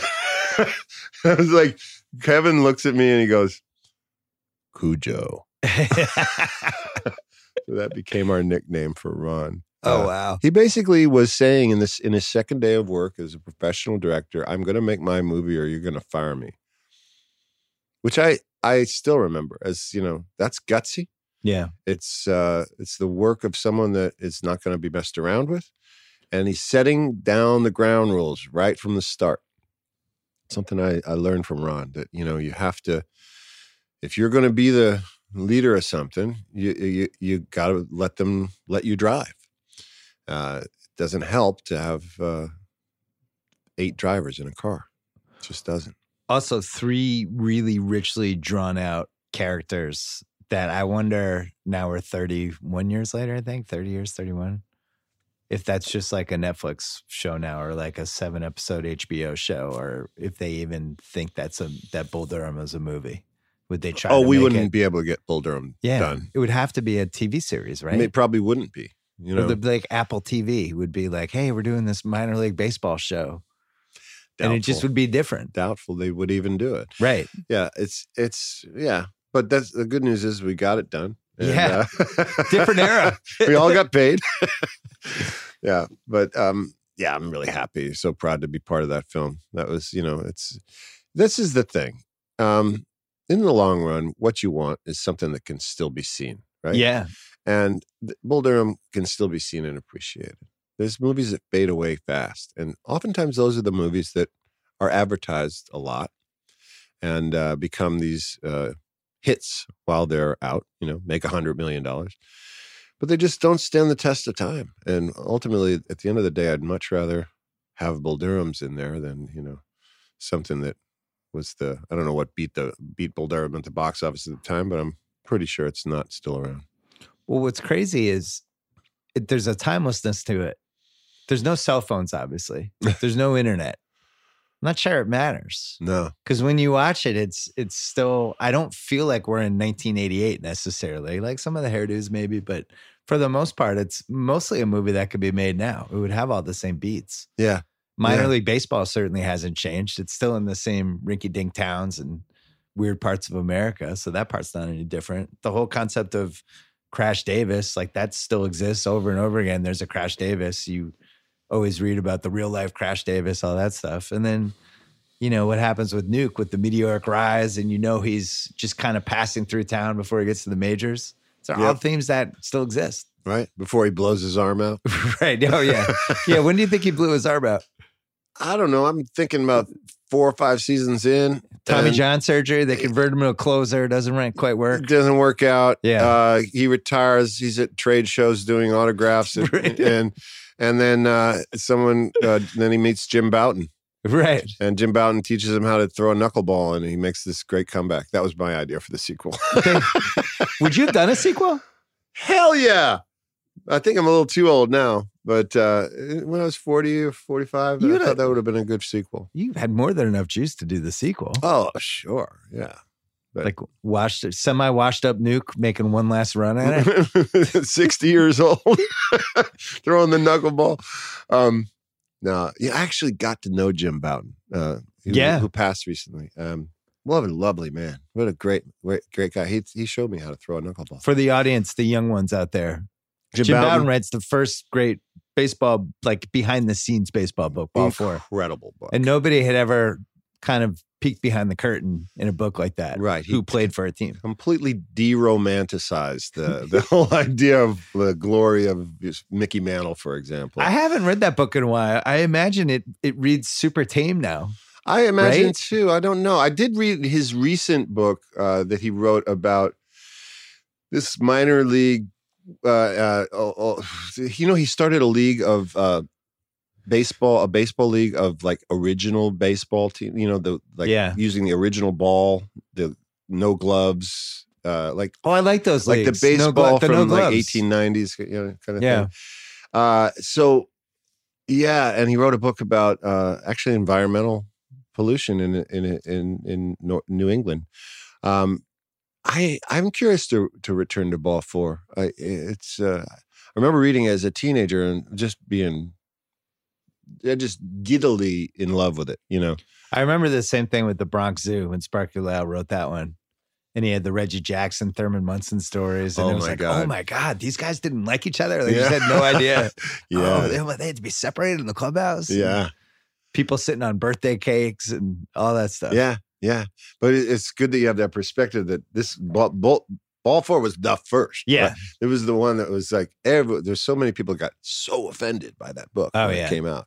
It was how also, you like broke the veil of, of the silence. You know, the, you, you, you can't talk about that kind of stuff. You know, it was these a different way they were unveiled too, because they were like, I remember Bronx Zoo had an excerpt maybe in like Sport Magazine, and it was just like a piece of it. And it was like about different Reggie Jackson's a dick. Also, it was like, oh my God, when's this book come out? And I think it would be really hard to build anticipation for a book like that. Like they would just release it sooner or it would just come out right away Oh, or whatever. yeah. Back then it was like, what's this going to be? Is this going to be like a nuclear bomb or the Yankees going to be the same? Nobody knew it was in the book. Yeah. Now it's different. Yeah, it's you know some some it's just like life. You know, there's there are great people and there are assholes. You know, it's like same on any sport team. Yeah. You know? I'm sure movies, same thing. same thing. There's a Did Yeah. you ever think about writing a book? I uh, actually am. Uh, I've, I've started to. I'm writing a memoir. Really? Yeah. Look yeah, at you. Yeah, I'm. uh I You've been known to have some thoughts about some things. yeah, and uh, it will all come out in the book. I've been. Yeah, there's a lot of things that I, you know, still formulating how to say, but you know, things that been brewing for years about the way I feel about certain things. Well, you, I mean, you have some unique relationships with certain experiences, right? Like you become famous overnight. Not which- really. Bull Durham, though. Yeah, but I had been going for ten years at that time. Yeah, but that movie was like a phenomenon. Yeah, though. for sure. It was great. I mean, I'm not saying that, but but yeah. I don't know about overnight success. I guess you were St. Elsewhere when you did the arc on that. I remember that was a big deal. But I didn't know who you were. I just knew you from. What were you like a terrorist or something? Yeah, yeah. Uh, that was the first three uh, St. Elsewhere. Yeah, and I was just the reason I got that part was because, well, uh, it was the first audition that really clicked for me because I had such a bad attitude, and uh, I guess it kind of translated into them thinking that I'd be a good terrorist. Oh, like Uh, you're too difficult or something? just I didn't, you know, it's like you know, young, brash punk rocker yeah. going to auditions for what you know, Golden Girls. I'm like, no, like you know, Golden Girls. No, it's not me. Playing the grandson Yeah. who's got an attitude. and so it didn't work out for the first year and a half that I was going on auditions. And then something about this clicked. And then I realized, oh my God, this is pretty good money. And uh, I can produce theater out of this. I had a young theater company at the time called the Actors Gang that we had formed at UCLA. And uh, I had produced the first play on delivery of pizzas in Beverly Hills, Jacopo's. And, uh, you know, it's good tips, but, you know, I realized St. Elsewhere was a better paycheck. So right. I got my act together, got a better attitude, started working more, started producing more theater. Well, you talk about how some movies just don't die and just keep going and going. And then other movies are, are a huge success and then they don't have that same kind of, they don't keep going for 30 years. I feel like The Player was like that because Mm. The Player was such a huge thing when it came out. And I felt like that was one of the defining movies of that year in a lot of different ways. And especially because Altman was a little bit older at that point. It was And his it- comeback. And it was like a very, very LA movie about people in LA, which people out here love. But I didn't know that. I was living in Boston. Yeah. Um, but it brought me into this whole world that I just didn't know. yeah. And it's weird that that movie hasn't, you know, it's like that movie I never see on TV. And I, I don't curious. totally understand it. Uh, Sometimes it's who owns it and how, uh, what deals they've made and who, you know, this is a new thing that we're going to have to deal with. Like, who decides what is in rotation? Yeah. And it's something I think we have to talk about, you know, like I'm frustrated that Bob Roberts isn't out there more. I think that movie is so that. relevant to, Yeah. to now. Uh, but you, you you can find it, you know, you can find anything if you do a deep dive, but it's what is presented on their menus that, you know, here's what we want you to watch, right? Right. Yeah, I agree. I think, but I what, when people rediscover it, the players got legs. It's it's uh, it's a really good film. It's, it's a, I would say a top 10 LA movie. It's Mm. definitely a top five behind the scenes Hollywood movie. And I mean, Altman, Genius. what was, so what, what do you remember all these years later about him? Oh, I just loved him so much. Um, God, I miss him. Uh, Everybody who works with him seems like they're just like revered him. I tell you something. Uh, first time I met him, I was so nervous because you know I saw Nashville when I was in high school, and that was the first movie I saw that made me think, "Oh my God, movies!" I was a theater guy, Yeah. and I thought, "Oh my God, there's there's stories to be told," and the way that he told stories uh, was so fresh and innovative. And so when I got to meet him, I was, uh, you know, I said to my agent, you know, what do we, is it an audition? What, what are the sides? What, what am I supposed to say? He said, no, no, no, he just wants to meet you. And I, so I drive to this place uh, that he was living in, in in Malibu, and it's basically his house and his his family, and a couple staff members. It's basically for lunch, and he just wanted to talk. And uh, one of the reasons he he wanted me to be in his film was because of the theater work I was doing. He he, he really appreciated the the what he'd read about, and um, he asked me to do this film. And I was, you know, at the time, uh, I think Jacob's Ladder just come out. I was broke. I had a baby. Uh, and I was, you know, anxious. And I got offered this a million dollars to do this shitty comedy. And I really didn't want to do it, but I had to do it, you know? And I'm just laying in my ho- uh, hotel room and uh, I, I talked to my agent. I said, listen, uh, what's the chance of the player happening? I don't know. They don't have the financing for it yet. Said, really? But it would happen when? Like in a couple months. Uh, yeah, and this thing's going right now and it would conflict, this million dollar offer. And I just said, fuck it, I can't, I can't do it. I can't, I can't do this. Can't do this shitty comedy. I'm going to wait with the faith that the player will happen, right?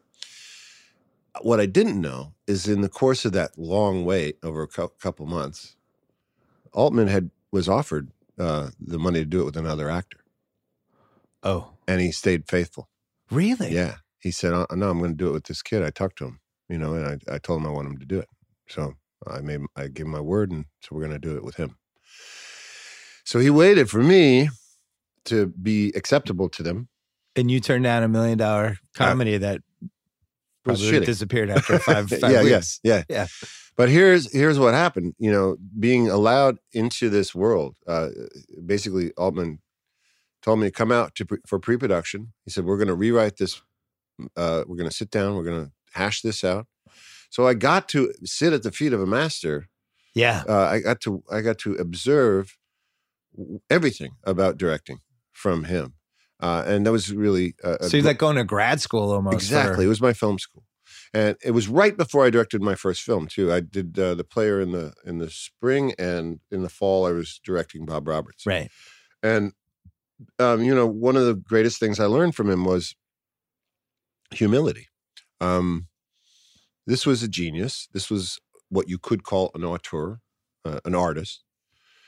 And I'd be in the office with him, and uh, you know, department heads would come in, the prop guy, the costume person. They'd say, you know, Bob, uh, got a question, this and this and this and this. If they if they went on at all, he'd say, cut to the verb, and they they get to what they were talk wanted to talk about without all the niceties, and he would say, I don't know. What do you think? And what I realized is that yeah, he did know the answer to these various questions about props and costumes, but he wanted them to be contributors and he wanted them to feel valued as contributors. And then at one point he says to me, Why would I cheat myself out of them perhaps maybe having a better idea? Why would I cheat myself out of that? And I, I came to understand that the dir- directing is really uh, being able to, yes, be the, the, the captain, but also allow your uh, crew members to do their jobs and also to be able to live in the unknown Yeah. that you maybe don't know everything. And that isn't it great that there's all these creative people around that can provide answers to those questions. And that's what the actors responded. to. Usually that- that's why that- actors loved him so much. Usually that philosophy works for, you see with comedies. Like Adam McKay directs that way when he does his movies. He relies a lot on the ad libbing and letting rope, but usually you don't see that as much in dramas. yeah. Well, PTA uh, has PTA is another one who does Yeah. that. Yeah. because he came through, through that school as well. I would say Altman was probably the best possible person to spend a few weeks with.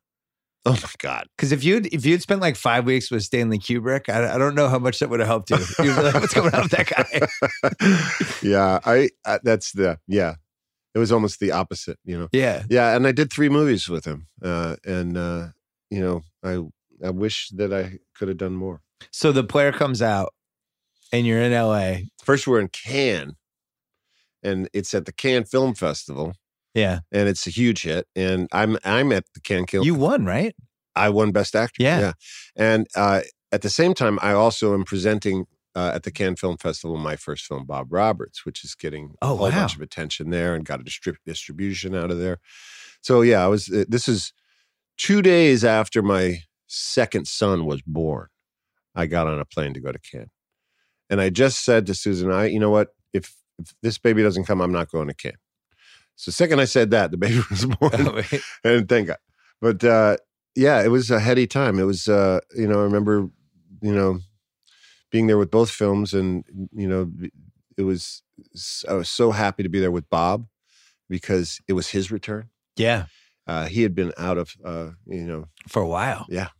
They, he was kind of still doing films, you know, out of New York and doing filming plays, and you know, he's still creating, but wasn't, you know, in favor in Hollywood. Were people in LA, LA like the like the agent community?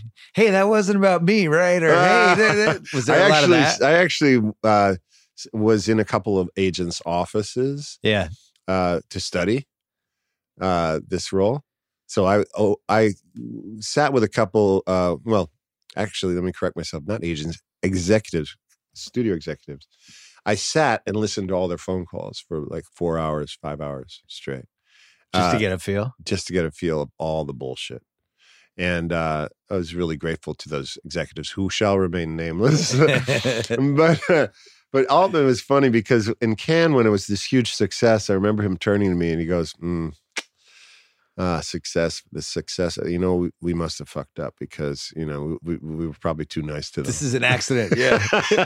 we were too nice to them. I, you know, it was success. and I don't trust it. Why do you think Bob Roberts, if somebody watched it in 2019, I mean, I know the answer, but I want to hear from you. Why do you think people would be um, so struck by some of the things in it. right wing, successful businessman running for the Senate. Also a big fan of beauty pageants. Uh, uh, you know, comes out of entertainment. I don't know. So you're saying there might be a couple parallels. A couple of parallels. It's weird that, that it's not on TV, especially like during an election cycle. Yeah. You would think that would be popping on.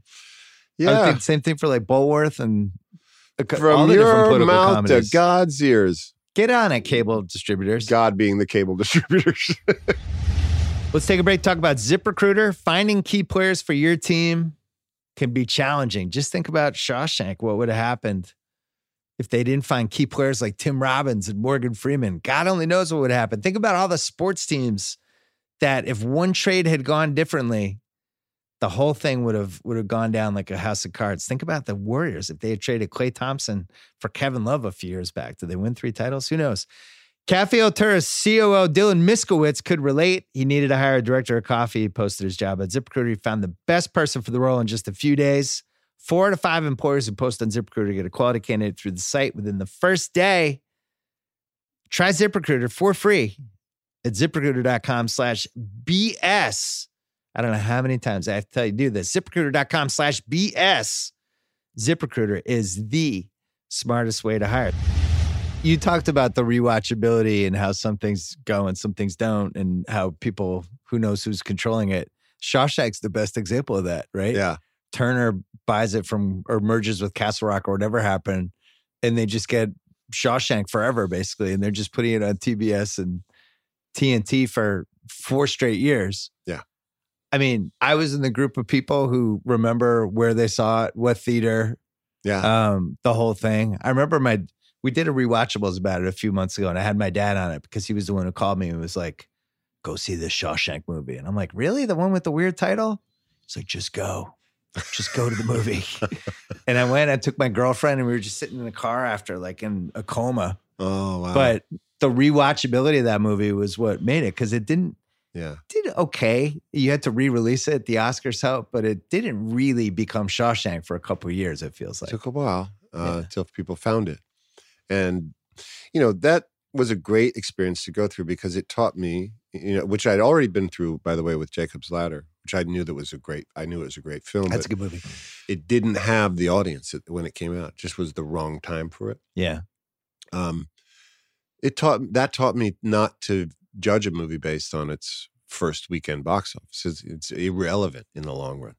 Uh, it might make more money, but it, it doesn't mean the movie's great. So, yeah, Shawshank was is is been is kind of the gift that keeps giving. You know, when Turner did that, it, he sold it to himself Yeah. uh, for the lowest rate. Probably a little bit illegal, right?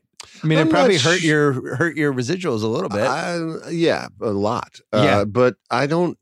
I don't stress about that. You know, I've had even lawyers, you know, come up to me. Do you want to sue them? I was like, no. I, Shawshank is what it is. You know. yeah. it, it's uh it and it has this indelible um lasting reputation and I, I, I, I feel that that's really the point of it I, I you know the fact that he that turner did that actually created the space for people to see the the film whereas if if he hadn't perhaps maybe we wouldn't be talking about it today so uh I'm I love the idea that it it has such a, a wide reach and across all kinds of cultural barriers, political barriers. You know, I was in China. You know, I flew two hours out of Beijing uh, into the countryside, then drove another three hours to our where the location where we were going to film, and people there knew Shawshank. Seriously? Yeah, I, I was like, wow, this movie is really you know. Well, it's another one that's even more timeless than Bull Durham because it's actually set in the 1950s. So it could just go on 50s and 60s. It could just go on for, you know, ever because it's trapped in this little area. I did, when we did the podcast about it, I did a lot of research about it. It's always tough to tell what's true and not true. But it did seem like it wasn't like the happiest filming. which one? Just Shawshank, like the actual, like it was a little bit It was acrimonious? not a, not acrimonious. It's more that it took a long time. A lot Uh, of takes. a lot of takes, uh, and there was, you know, I loved uh, Morgan and Clancy Brown and uh, Roger Deakins on that film, and you know, a lot of the actors would get together. And you're all stuck on a prison. Or like Yeah, yeah, a, a you pro- know, prison. You know, in Ohio, and uh, and yeah, no, we made it work. It's it's it's just you know, I think what was if there was any struggle on that film, it was that it was because everyone loved the script so much. Yeah. that Frank Darabont had wri- written. I mean, it was a genius script, and uh, so when you are part of something like that, you kind of want to protect that what that feeling was that you had when you read that script. yeah. And if it's straying from that at all, because you care so much about it, you you want to put your foot down. And that's not very often that you do that as a as a actor, at least for me, in my Yeah. experience, because you know, generally you either are going with the flow of it or you don't care. And that's the worst part. I- I think it has one of the great decisions to delete a scene ever. Because I remember a Showtime a couple years later when he's chiseling through the wall, which you don't see until after he escapes. Mhm. Initially, he's chiseling through the wall, and the thing comes out, and he kind of whatever. And that Yeah. was in there in the structure of the film. So from that point on, you know he, you know he's thinking about getting through the wall, and he takes that out, and but he makes it a flashback instead. yeah.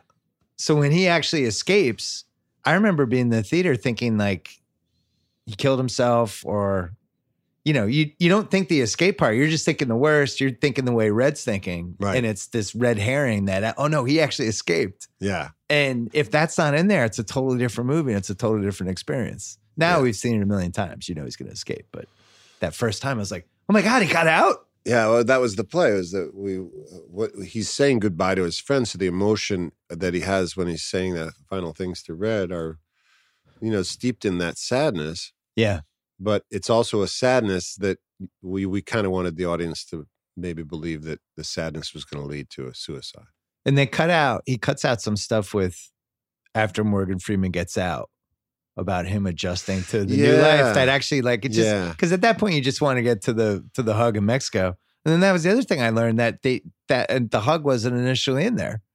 And they didn't want to have that. And there was like a whole bunch of couple different endings filmed and they settled on him actually being on the beach, red, Andy and red and that whole thing. But I mean, you need some luck when you make a movie, but it seems like every decision worked out. Yeah. Yeah. Um, what happens to those guys after, in your opinion? Uh, They're on the boat. Red gets checked into Andy's hotel. What do the next 10 years look like? I, they run a business, have fun, you know, live free You or think, die. think Red's like the manager of the hotel? Yeah, maybe I don't know. I you know of course the absurd version of that is like you know the, the, someone was like what's the sequel I'm like uh, you know Andy and Red Girls Gone Wild Zihuatanejo wouldn't that just kill everything you hold sacred about Shawshank Redemption I always thought, I can't believe you guys haven't done a Super Bowl commercial where you're on Well, the beach wouldn't do it. now. You wouldn't do it. I wouldn't do it I would I've been offered uh stuff like that You've never did. to go Not off of back. Shawshank would never ever do anything to denigrate or you know uh, exploit uh, that movie. I think it means too much to people, So then you go and do Dead Man Walking the next year. Yeah. Which was a trip. Uh, Intense. yeah, another prison story, and and this was a you know. I was while I was doing Shawshank Redemption, I was writing Cradle Will Rock, and I wanted that to be my follow-up film to Bob Roberts. And then Susan found this incredible book by Sister Helen Prejean and uh, wanted us to do that. And uh, I read the book and uh, uh, I put the other one on hold and wrote the screenplay for Dead Man Walking pretty quickly. Uh, and you know, I think I had the first draft in September, and we were filming by uh, January, February. It's very quick. Happened very quick. What do you remember about the whole Oscar stretch for Shawshank and Dead Man Walking and that whole process? Was that did they st- was that in motion back then? Where you like it is now. Like now, when you're trying to get a movie nominated or whatever, you got to do the podcast circuit and I think you got to do late lap. night shows. You got to do lap dances. Now. yeah, Yeah. you you kind of do though. Get it out there. I'm not even sure if it works, but that seems to be I don't think it does, and I think it's gross, and I think it denigrates everything. It denigrates the creative people. It it denigrates the business. I I, I it's like a two month, three month lap dance, really.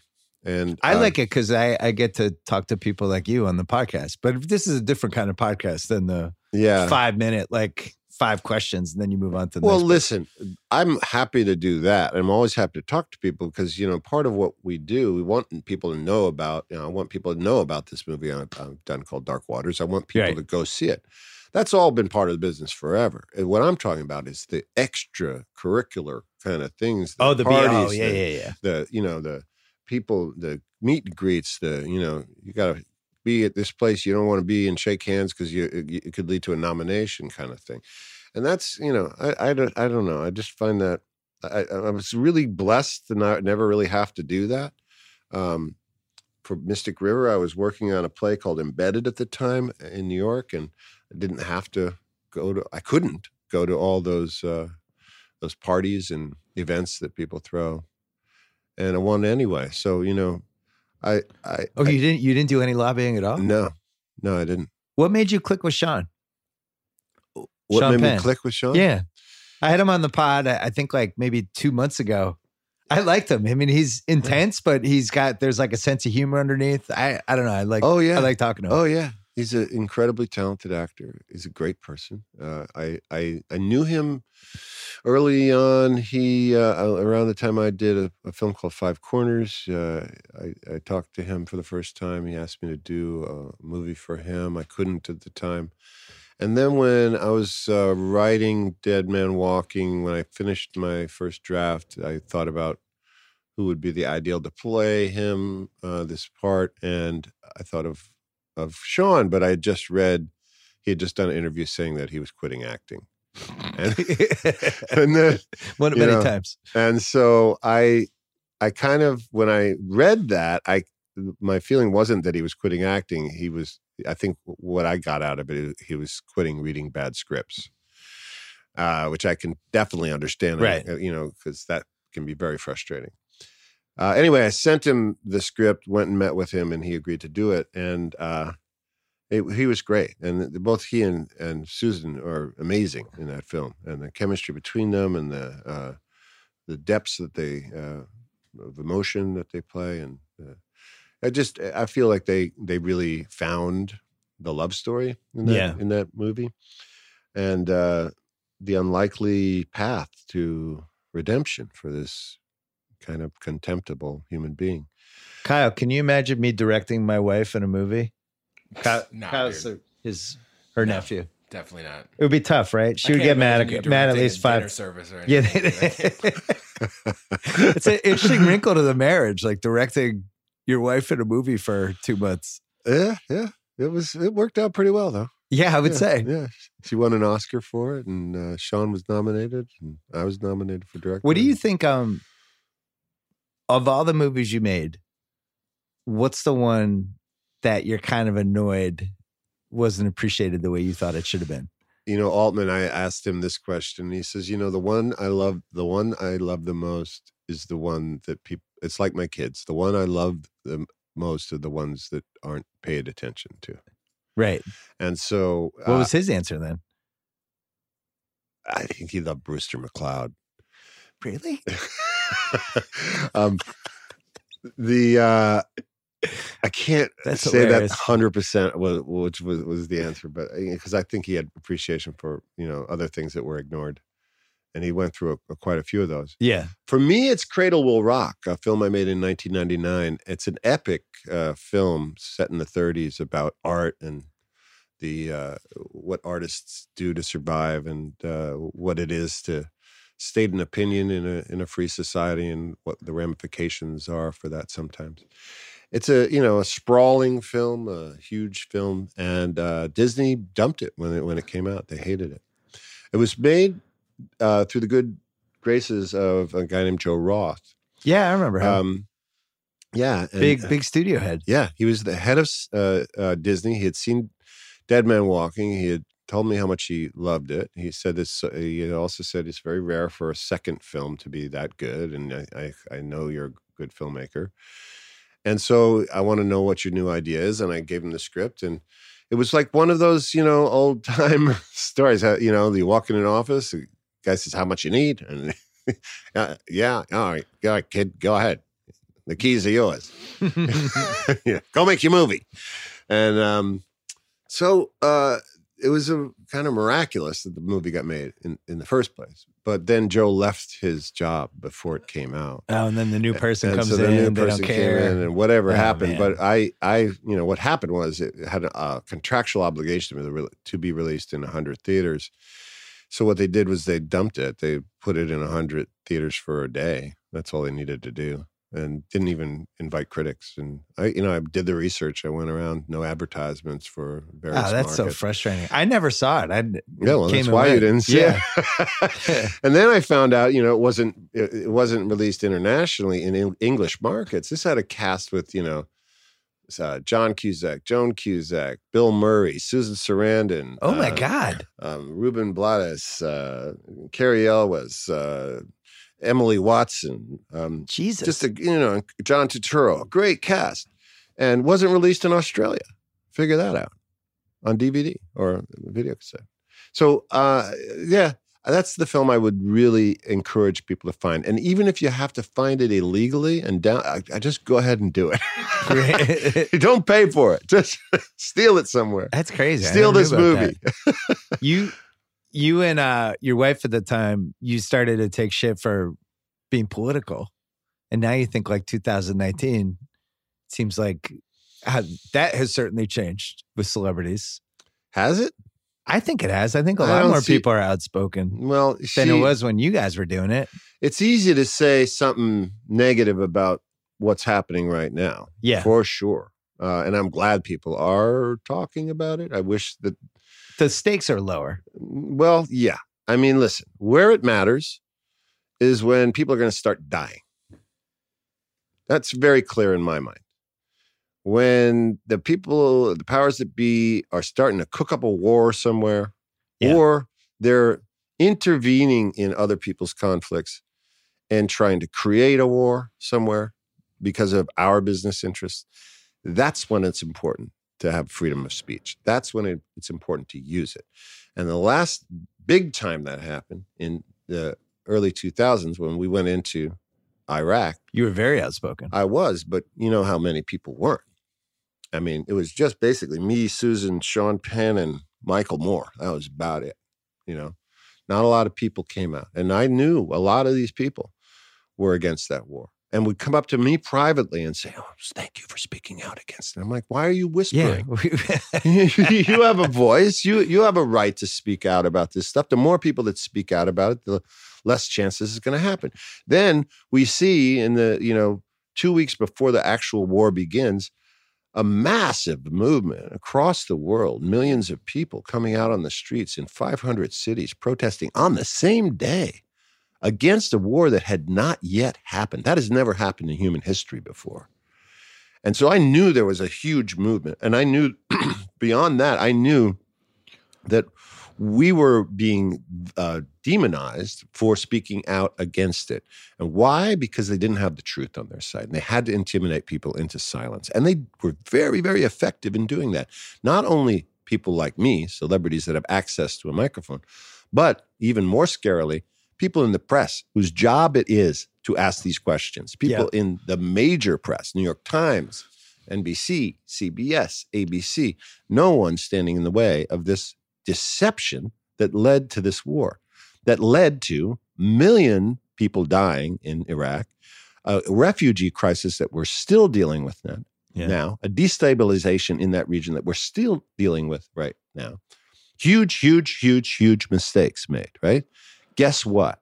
Did we get any uh, you know, apologies for being right? right. Did anyone ever apologize? Did ever anyone ever say, you know, sorry we called you a traitor? Uh, Did I don't remember. They, they were calling you a traitor. I don't remember. Oh yeah, no, and worse. this is a long time ago. Saddam supporter, terrorist supporter, Oh my god. because they wanted to intimidate other people into silence, and they were very effective in doing that. yeah, People in my profession that that I knew personally that were progressive people that were silent out of self-interest, career survival. You shut up, you, you'll you'll last a lot longer right. when it mattered most, right? Which kind of colored my the way I look at, you know, when people say that Hollywood's a liberal place. Well, it's not liberal when it has to be. And so a recent incident of that is Yeah, you look at Chile right now, it's Yeah. on fire with democracy. These people are, you know, they had 10,000 people, 20,000 people come out against a subway fare hike. The, the, the government responds with the military, kills a couple protesters. Two days, no, three days later, there's a million people on the streets protesting in Santiago. And we had just been down there in January and done a play down there. The Actors Gang had done our uh, play called New, New Colossus down there yeah. holy cow, those people are on fire. They're just, you know, they, they're really incredible culture, an incredible culture. One of the things that they do are doing right now, they have these protests where they block um, streets, and they have this chant, and they're they're playing music and they're dancing, and they're saying the chant is, "If you dance, you can pass. If you dance, you can pass." So drivers, if they come up and they they need to get through, they have to get out of their car or their truck and dance, and then the people let them through. And this is the spirit of this country. But you're not seeing anything about this in the press here. It's not being reported at all.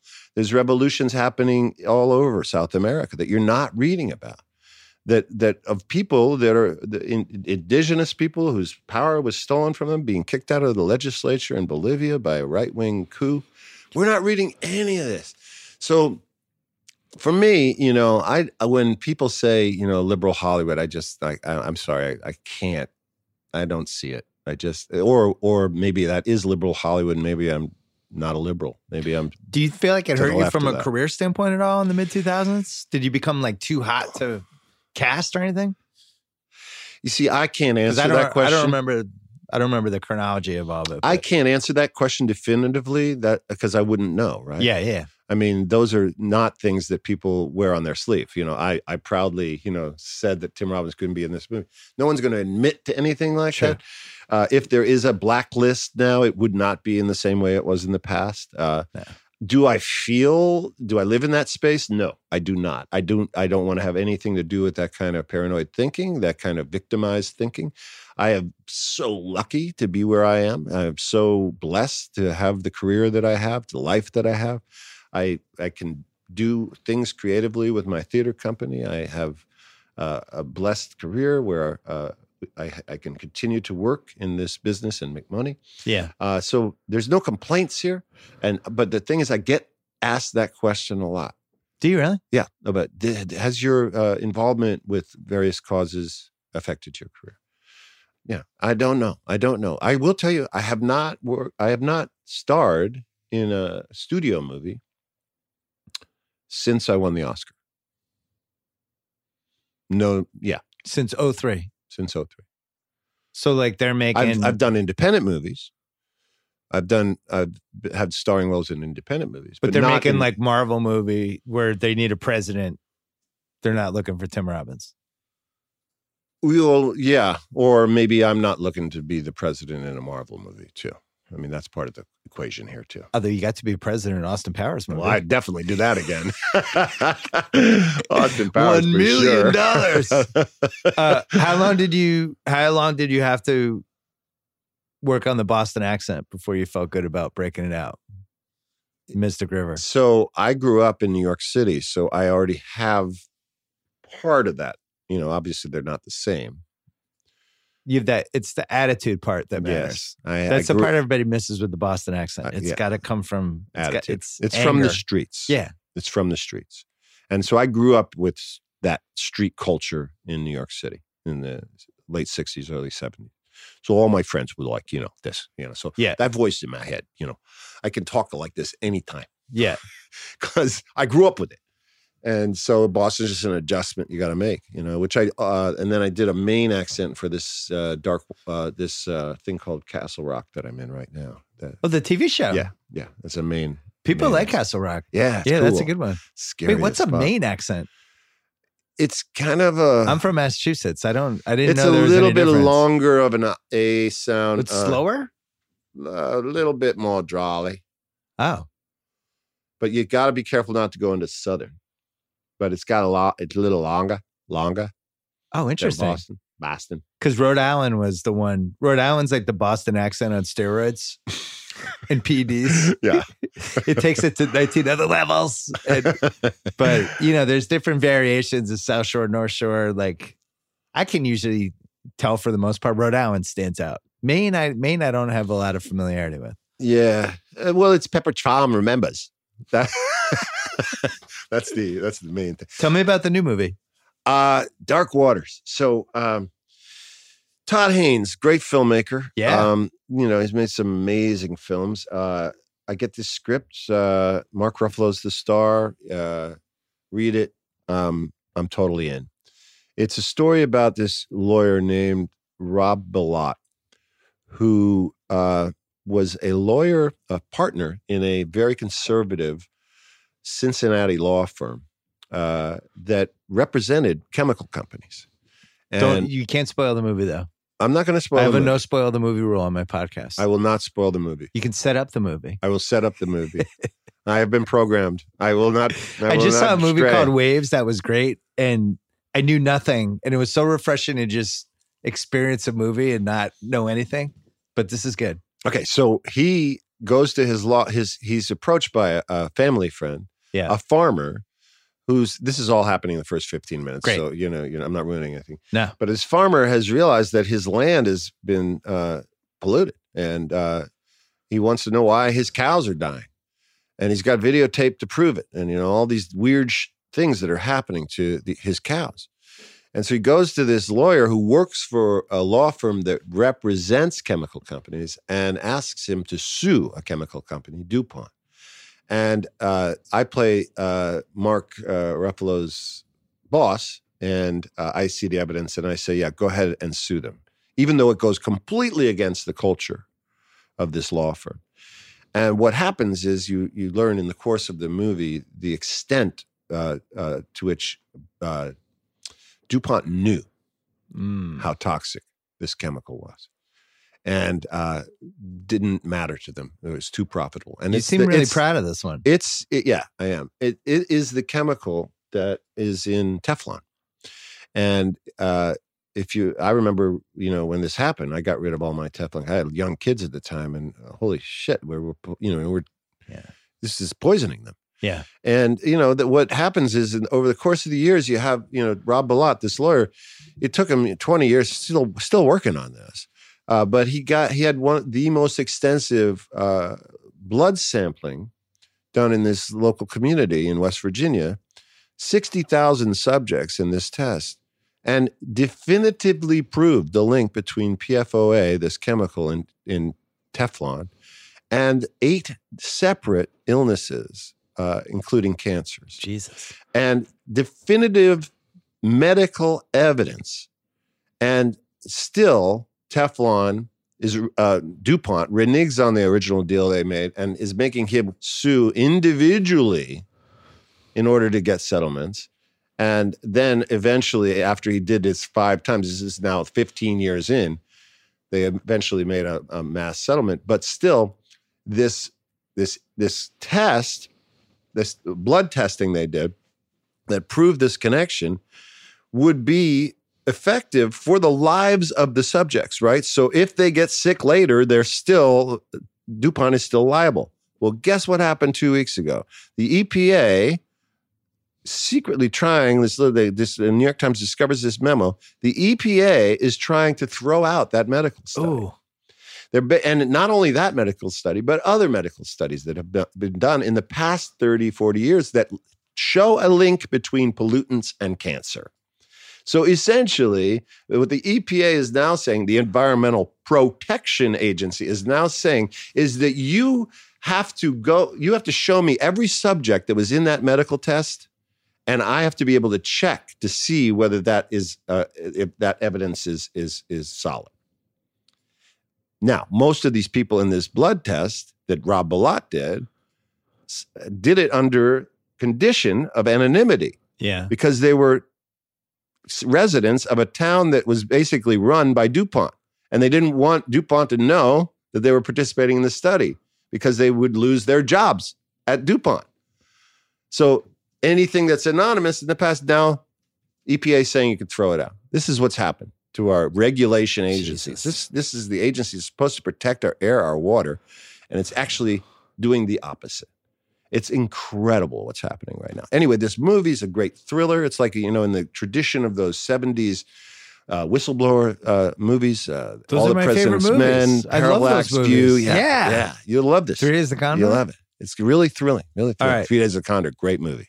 So we're coming to the tail end. So what's we got to talk about the '86 World Series. oh, I'm a Boston fan. sorry. In fact, I'm I got sorry. to ESPN in 2001. I was writing columns and I was comparing being a Red Sox fan to Shawshank and holding on to hope, even though there's no reason you should have hope and all that stuff and the whole thing. But 86, it damn near ruined me. You're you're a huge Mets fan, huge Rangers fan. Are you a Knicks fan or did you did you divorce the Knicks? Uh, they're really hard to follow. They're really, really hard. Tough one. So you stayed with the Mets and Rangers. Yeah. 86 World Series. Were you there? I was there. you were there. Yeah. I figured you were there. I Game don't know six. I was at a wedding in Los Angeles listening to it on a radio train. Wow. and game seven, I flew back for, yeah. and there's a rain delay. So you're And I was, by the time. way, I was at the 1969 October 16th uh, game where the Mets won the World Series really? on my birthday, 11th birthday.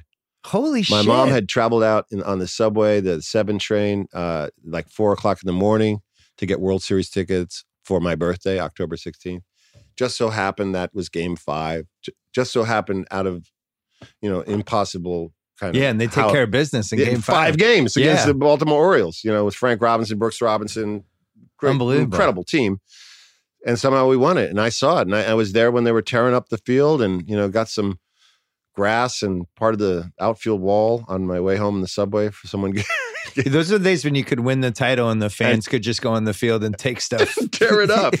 It's complete it ended in the late 70s. And I was 11 point. years old and I got to the edge of the field and I look back and my grandmother's like looking at me like, please don't go. I'll never see you again.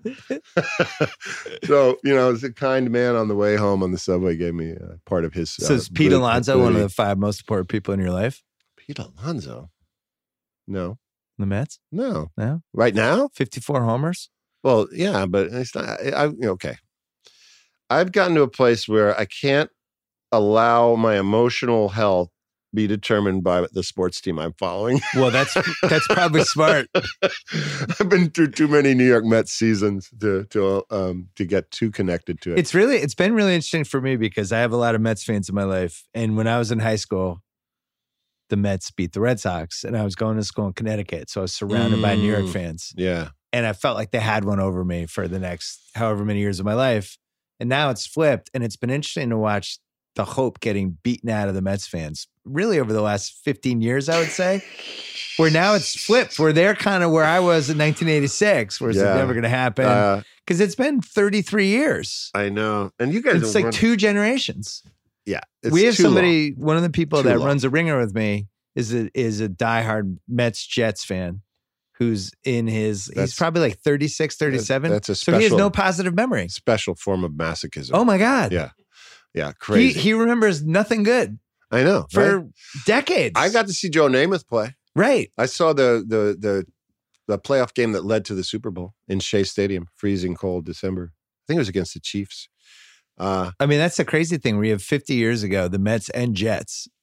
and incredible, you right? think like if you told a Mets Jets fan now, like, man, you should have seen when we won titles in the same year. Like, what? yeah. And well, I just did this Ca- Castle Rock, uh, and I stayed in Boston and got to go to Fenway a few times. Yeah. Oh my God, what It a- still it still has it's the a magic. shrine. It's a church. great. It's a That and beautiful, Wrigley are beautiful still- place.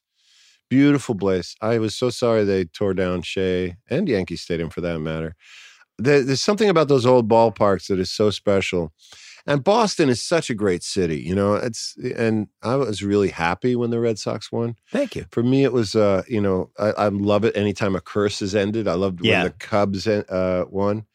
Uh, who's next? Uh, uh, Pretty much all the curses are getting crossed off in baseball. Yeah. We have a couple like the now we're talking like the Mariners and teams like that, but like the Astros won, the White Sox won, the Cubs won, the Giants won. Like the we're in, if the Indians won, Indians have not won. yeah. That, But I mean- they got to change the logo first. and The then- Cleveland then fans were so excited that any team won that I think they're riding the Cavs thing for all four, all three teams.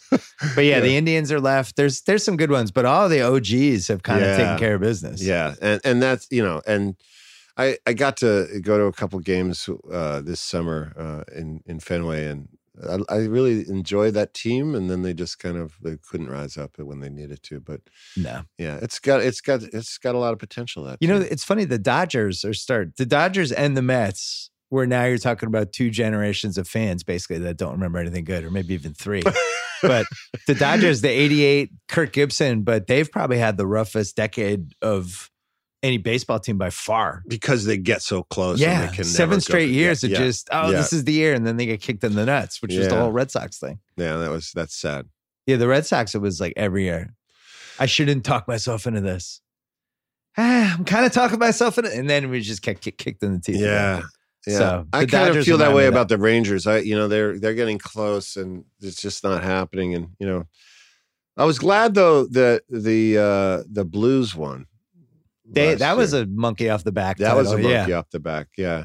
And I I I know J- John Davidson a little bit, and uh, his the work that he had done at that franchise, and the uh, and then later at the Columbus Blue Jackets, you know.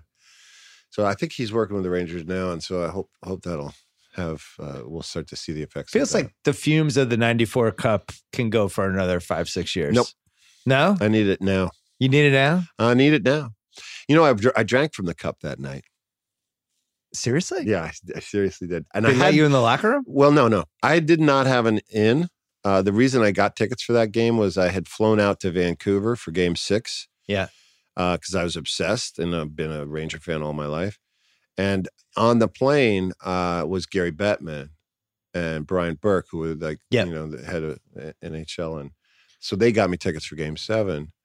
So I went with my college roommate who, uh, you know, and um, we at the end of the game we heard this rumor that the cup was going to be down at Tribeca. So we go down to Tribeca. We figure it's got to be at one of the popular bars down there. Nothing happening. You know, have a drink, get in a cab, say, "Take us to the cup."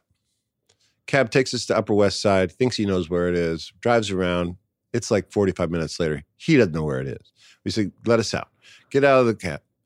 Another hail down one more cab. Next cab, take us to the cup. Oh yeah, I know where it is. Takes us right over, and it's the east east side. Right. We've been looking on the wrong side of town. Finds the police stanchions, everything. We got our ranger gear on. You know, go up to the stanchion, wanting to be recognized for the first time in my life by the cops. You know, I just like, you know, hey, uh, you know, can I get past? The guy recognized me, says, "Go ahead." I get to the door of the club. It's the bouncers that's dressed really well. They say, "You can't come in here with that jersey on. This is a fancy party." And then the other bouncer goes, "Wait a second. That dude was wearing the Ranger blue in Vancouver. I saw him on the television. You know, we we wore we had worn Yeah. our, our jerseys in Vancouver and gotten pelted with stuff. Oh, and, you know, yeah. Vancouver. Yeah. Vicious yeah, fans. yeah, yeah. So uh, that was my way in. And so I got into this party with my friend, my college roommate, and an hour later, uh, Messier walks in with the cup, and mm, 20 minutes after that, I'm drinking from it, and 5:30 in the morning, I remember vague memories of the New York City Police Department bagpipe band playing playing in the morning. Uh, as the sun rose over Manhattan. It's quite God. a surreal, so you filmed night. Shawshank the same year you drank from the Rangers Stanley Cup? That's right. That's, right. unbelievable. Yeah, yeah. It was beautiful. it was beautiful. Dream come true. That's a good way to end the podcast. Yeah. This was fun. Tim Robbins, good luck with the movie. I'm glad we finally did this. Yeah. Thanks a lot for having me. All right. Thanks so much to State Farm. Thanks to SimpliSafe. Comprehensive professional home security at fair price. Right now, it's the best time of the year, especially for one of my listeners to get a SimpliSafe security system. My listeners get a free security camera plus a huge discount on your security system, visit simplisafe.com slash BS. For a free camera plus SimpliSafe's holiday savings, limited time only offer ending soon. SimpliSafe with two eyes, simplisafe.com slash BS. And thanks to Square, the company that makes that little white Square credit card reader, they also make pretty much anything you need to run and grow any kind of business, point of sale, payroll, online stores, invoices, whatever you need. See how Square can take your business from square one to whatever's next at square.com slash go slash BS. Coming back on Thursday with one more podcast this week. We'll do a little NBA. We'll do a little NFL red hot million dollar picks right now. Until then.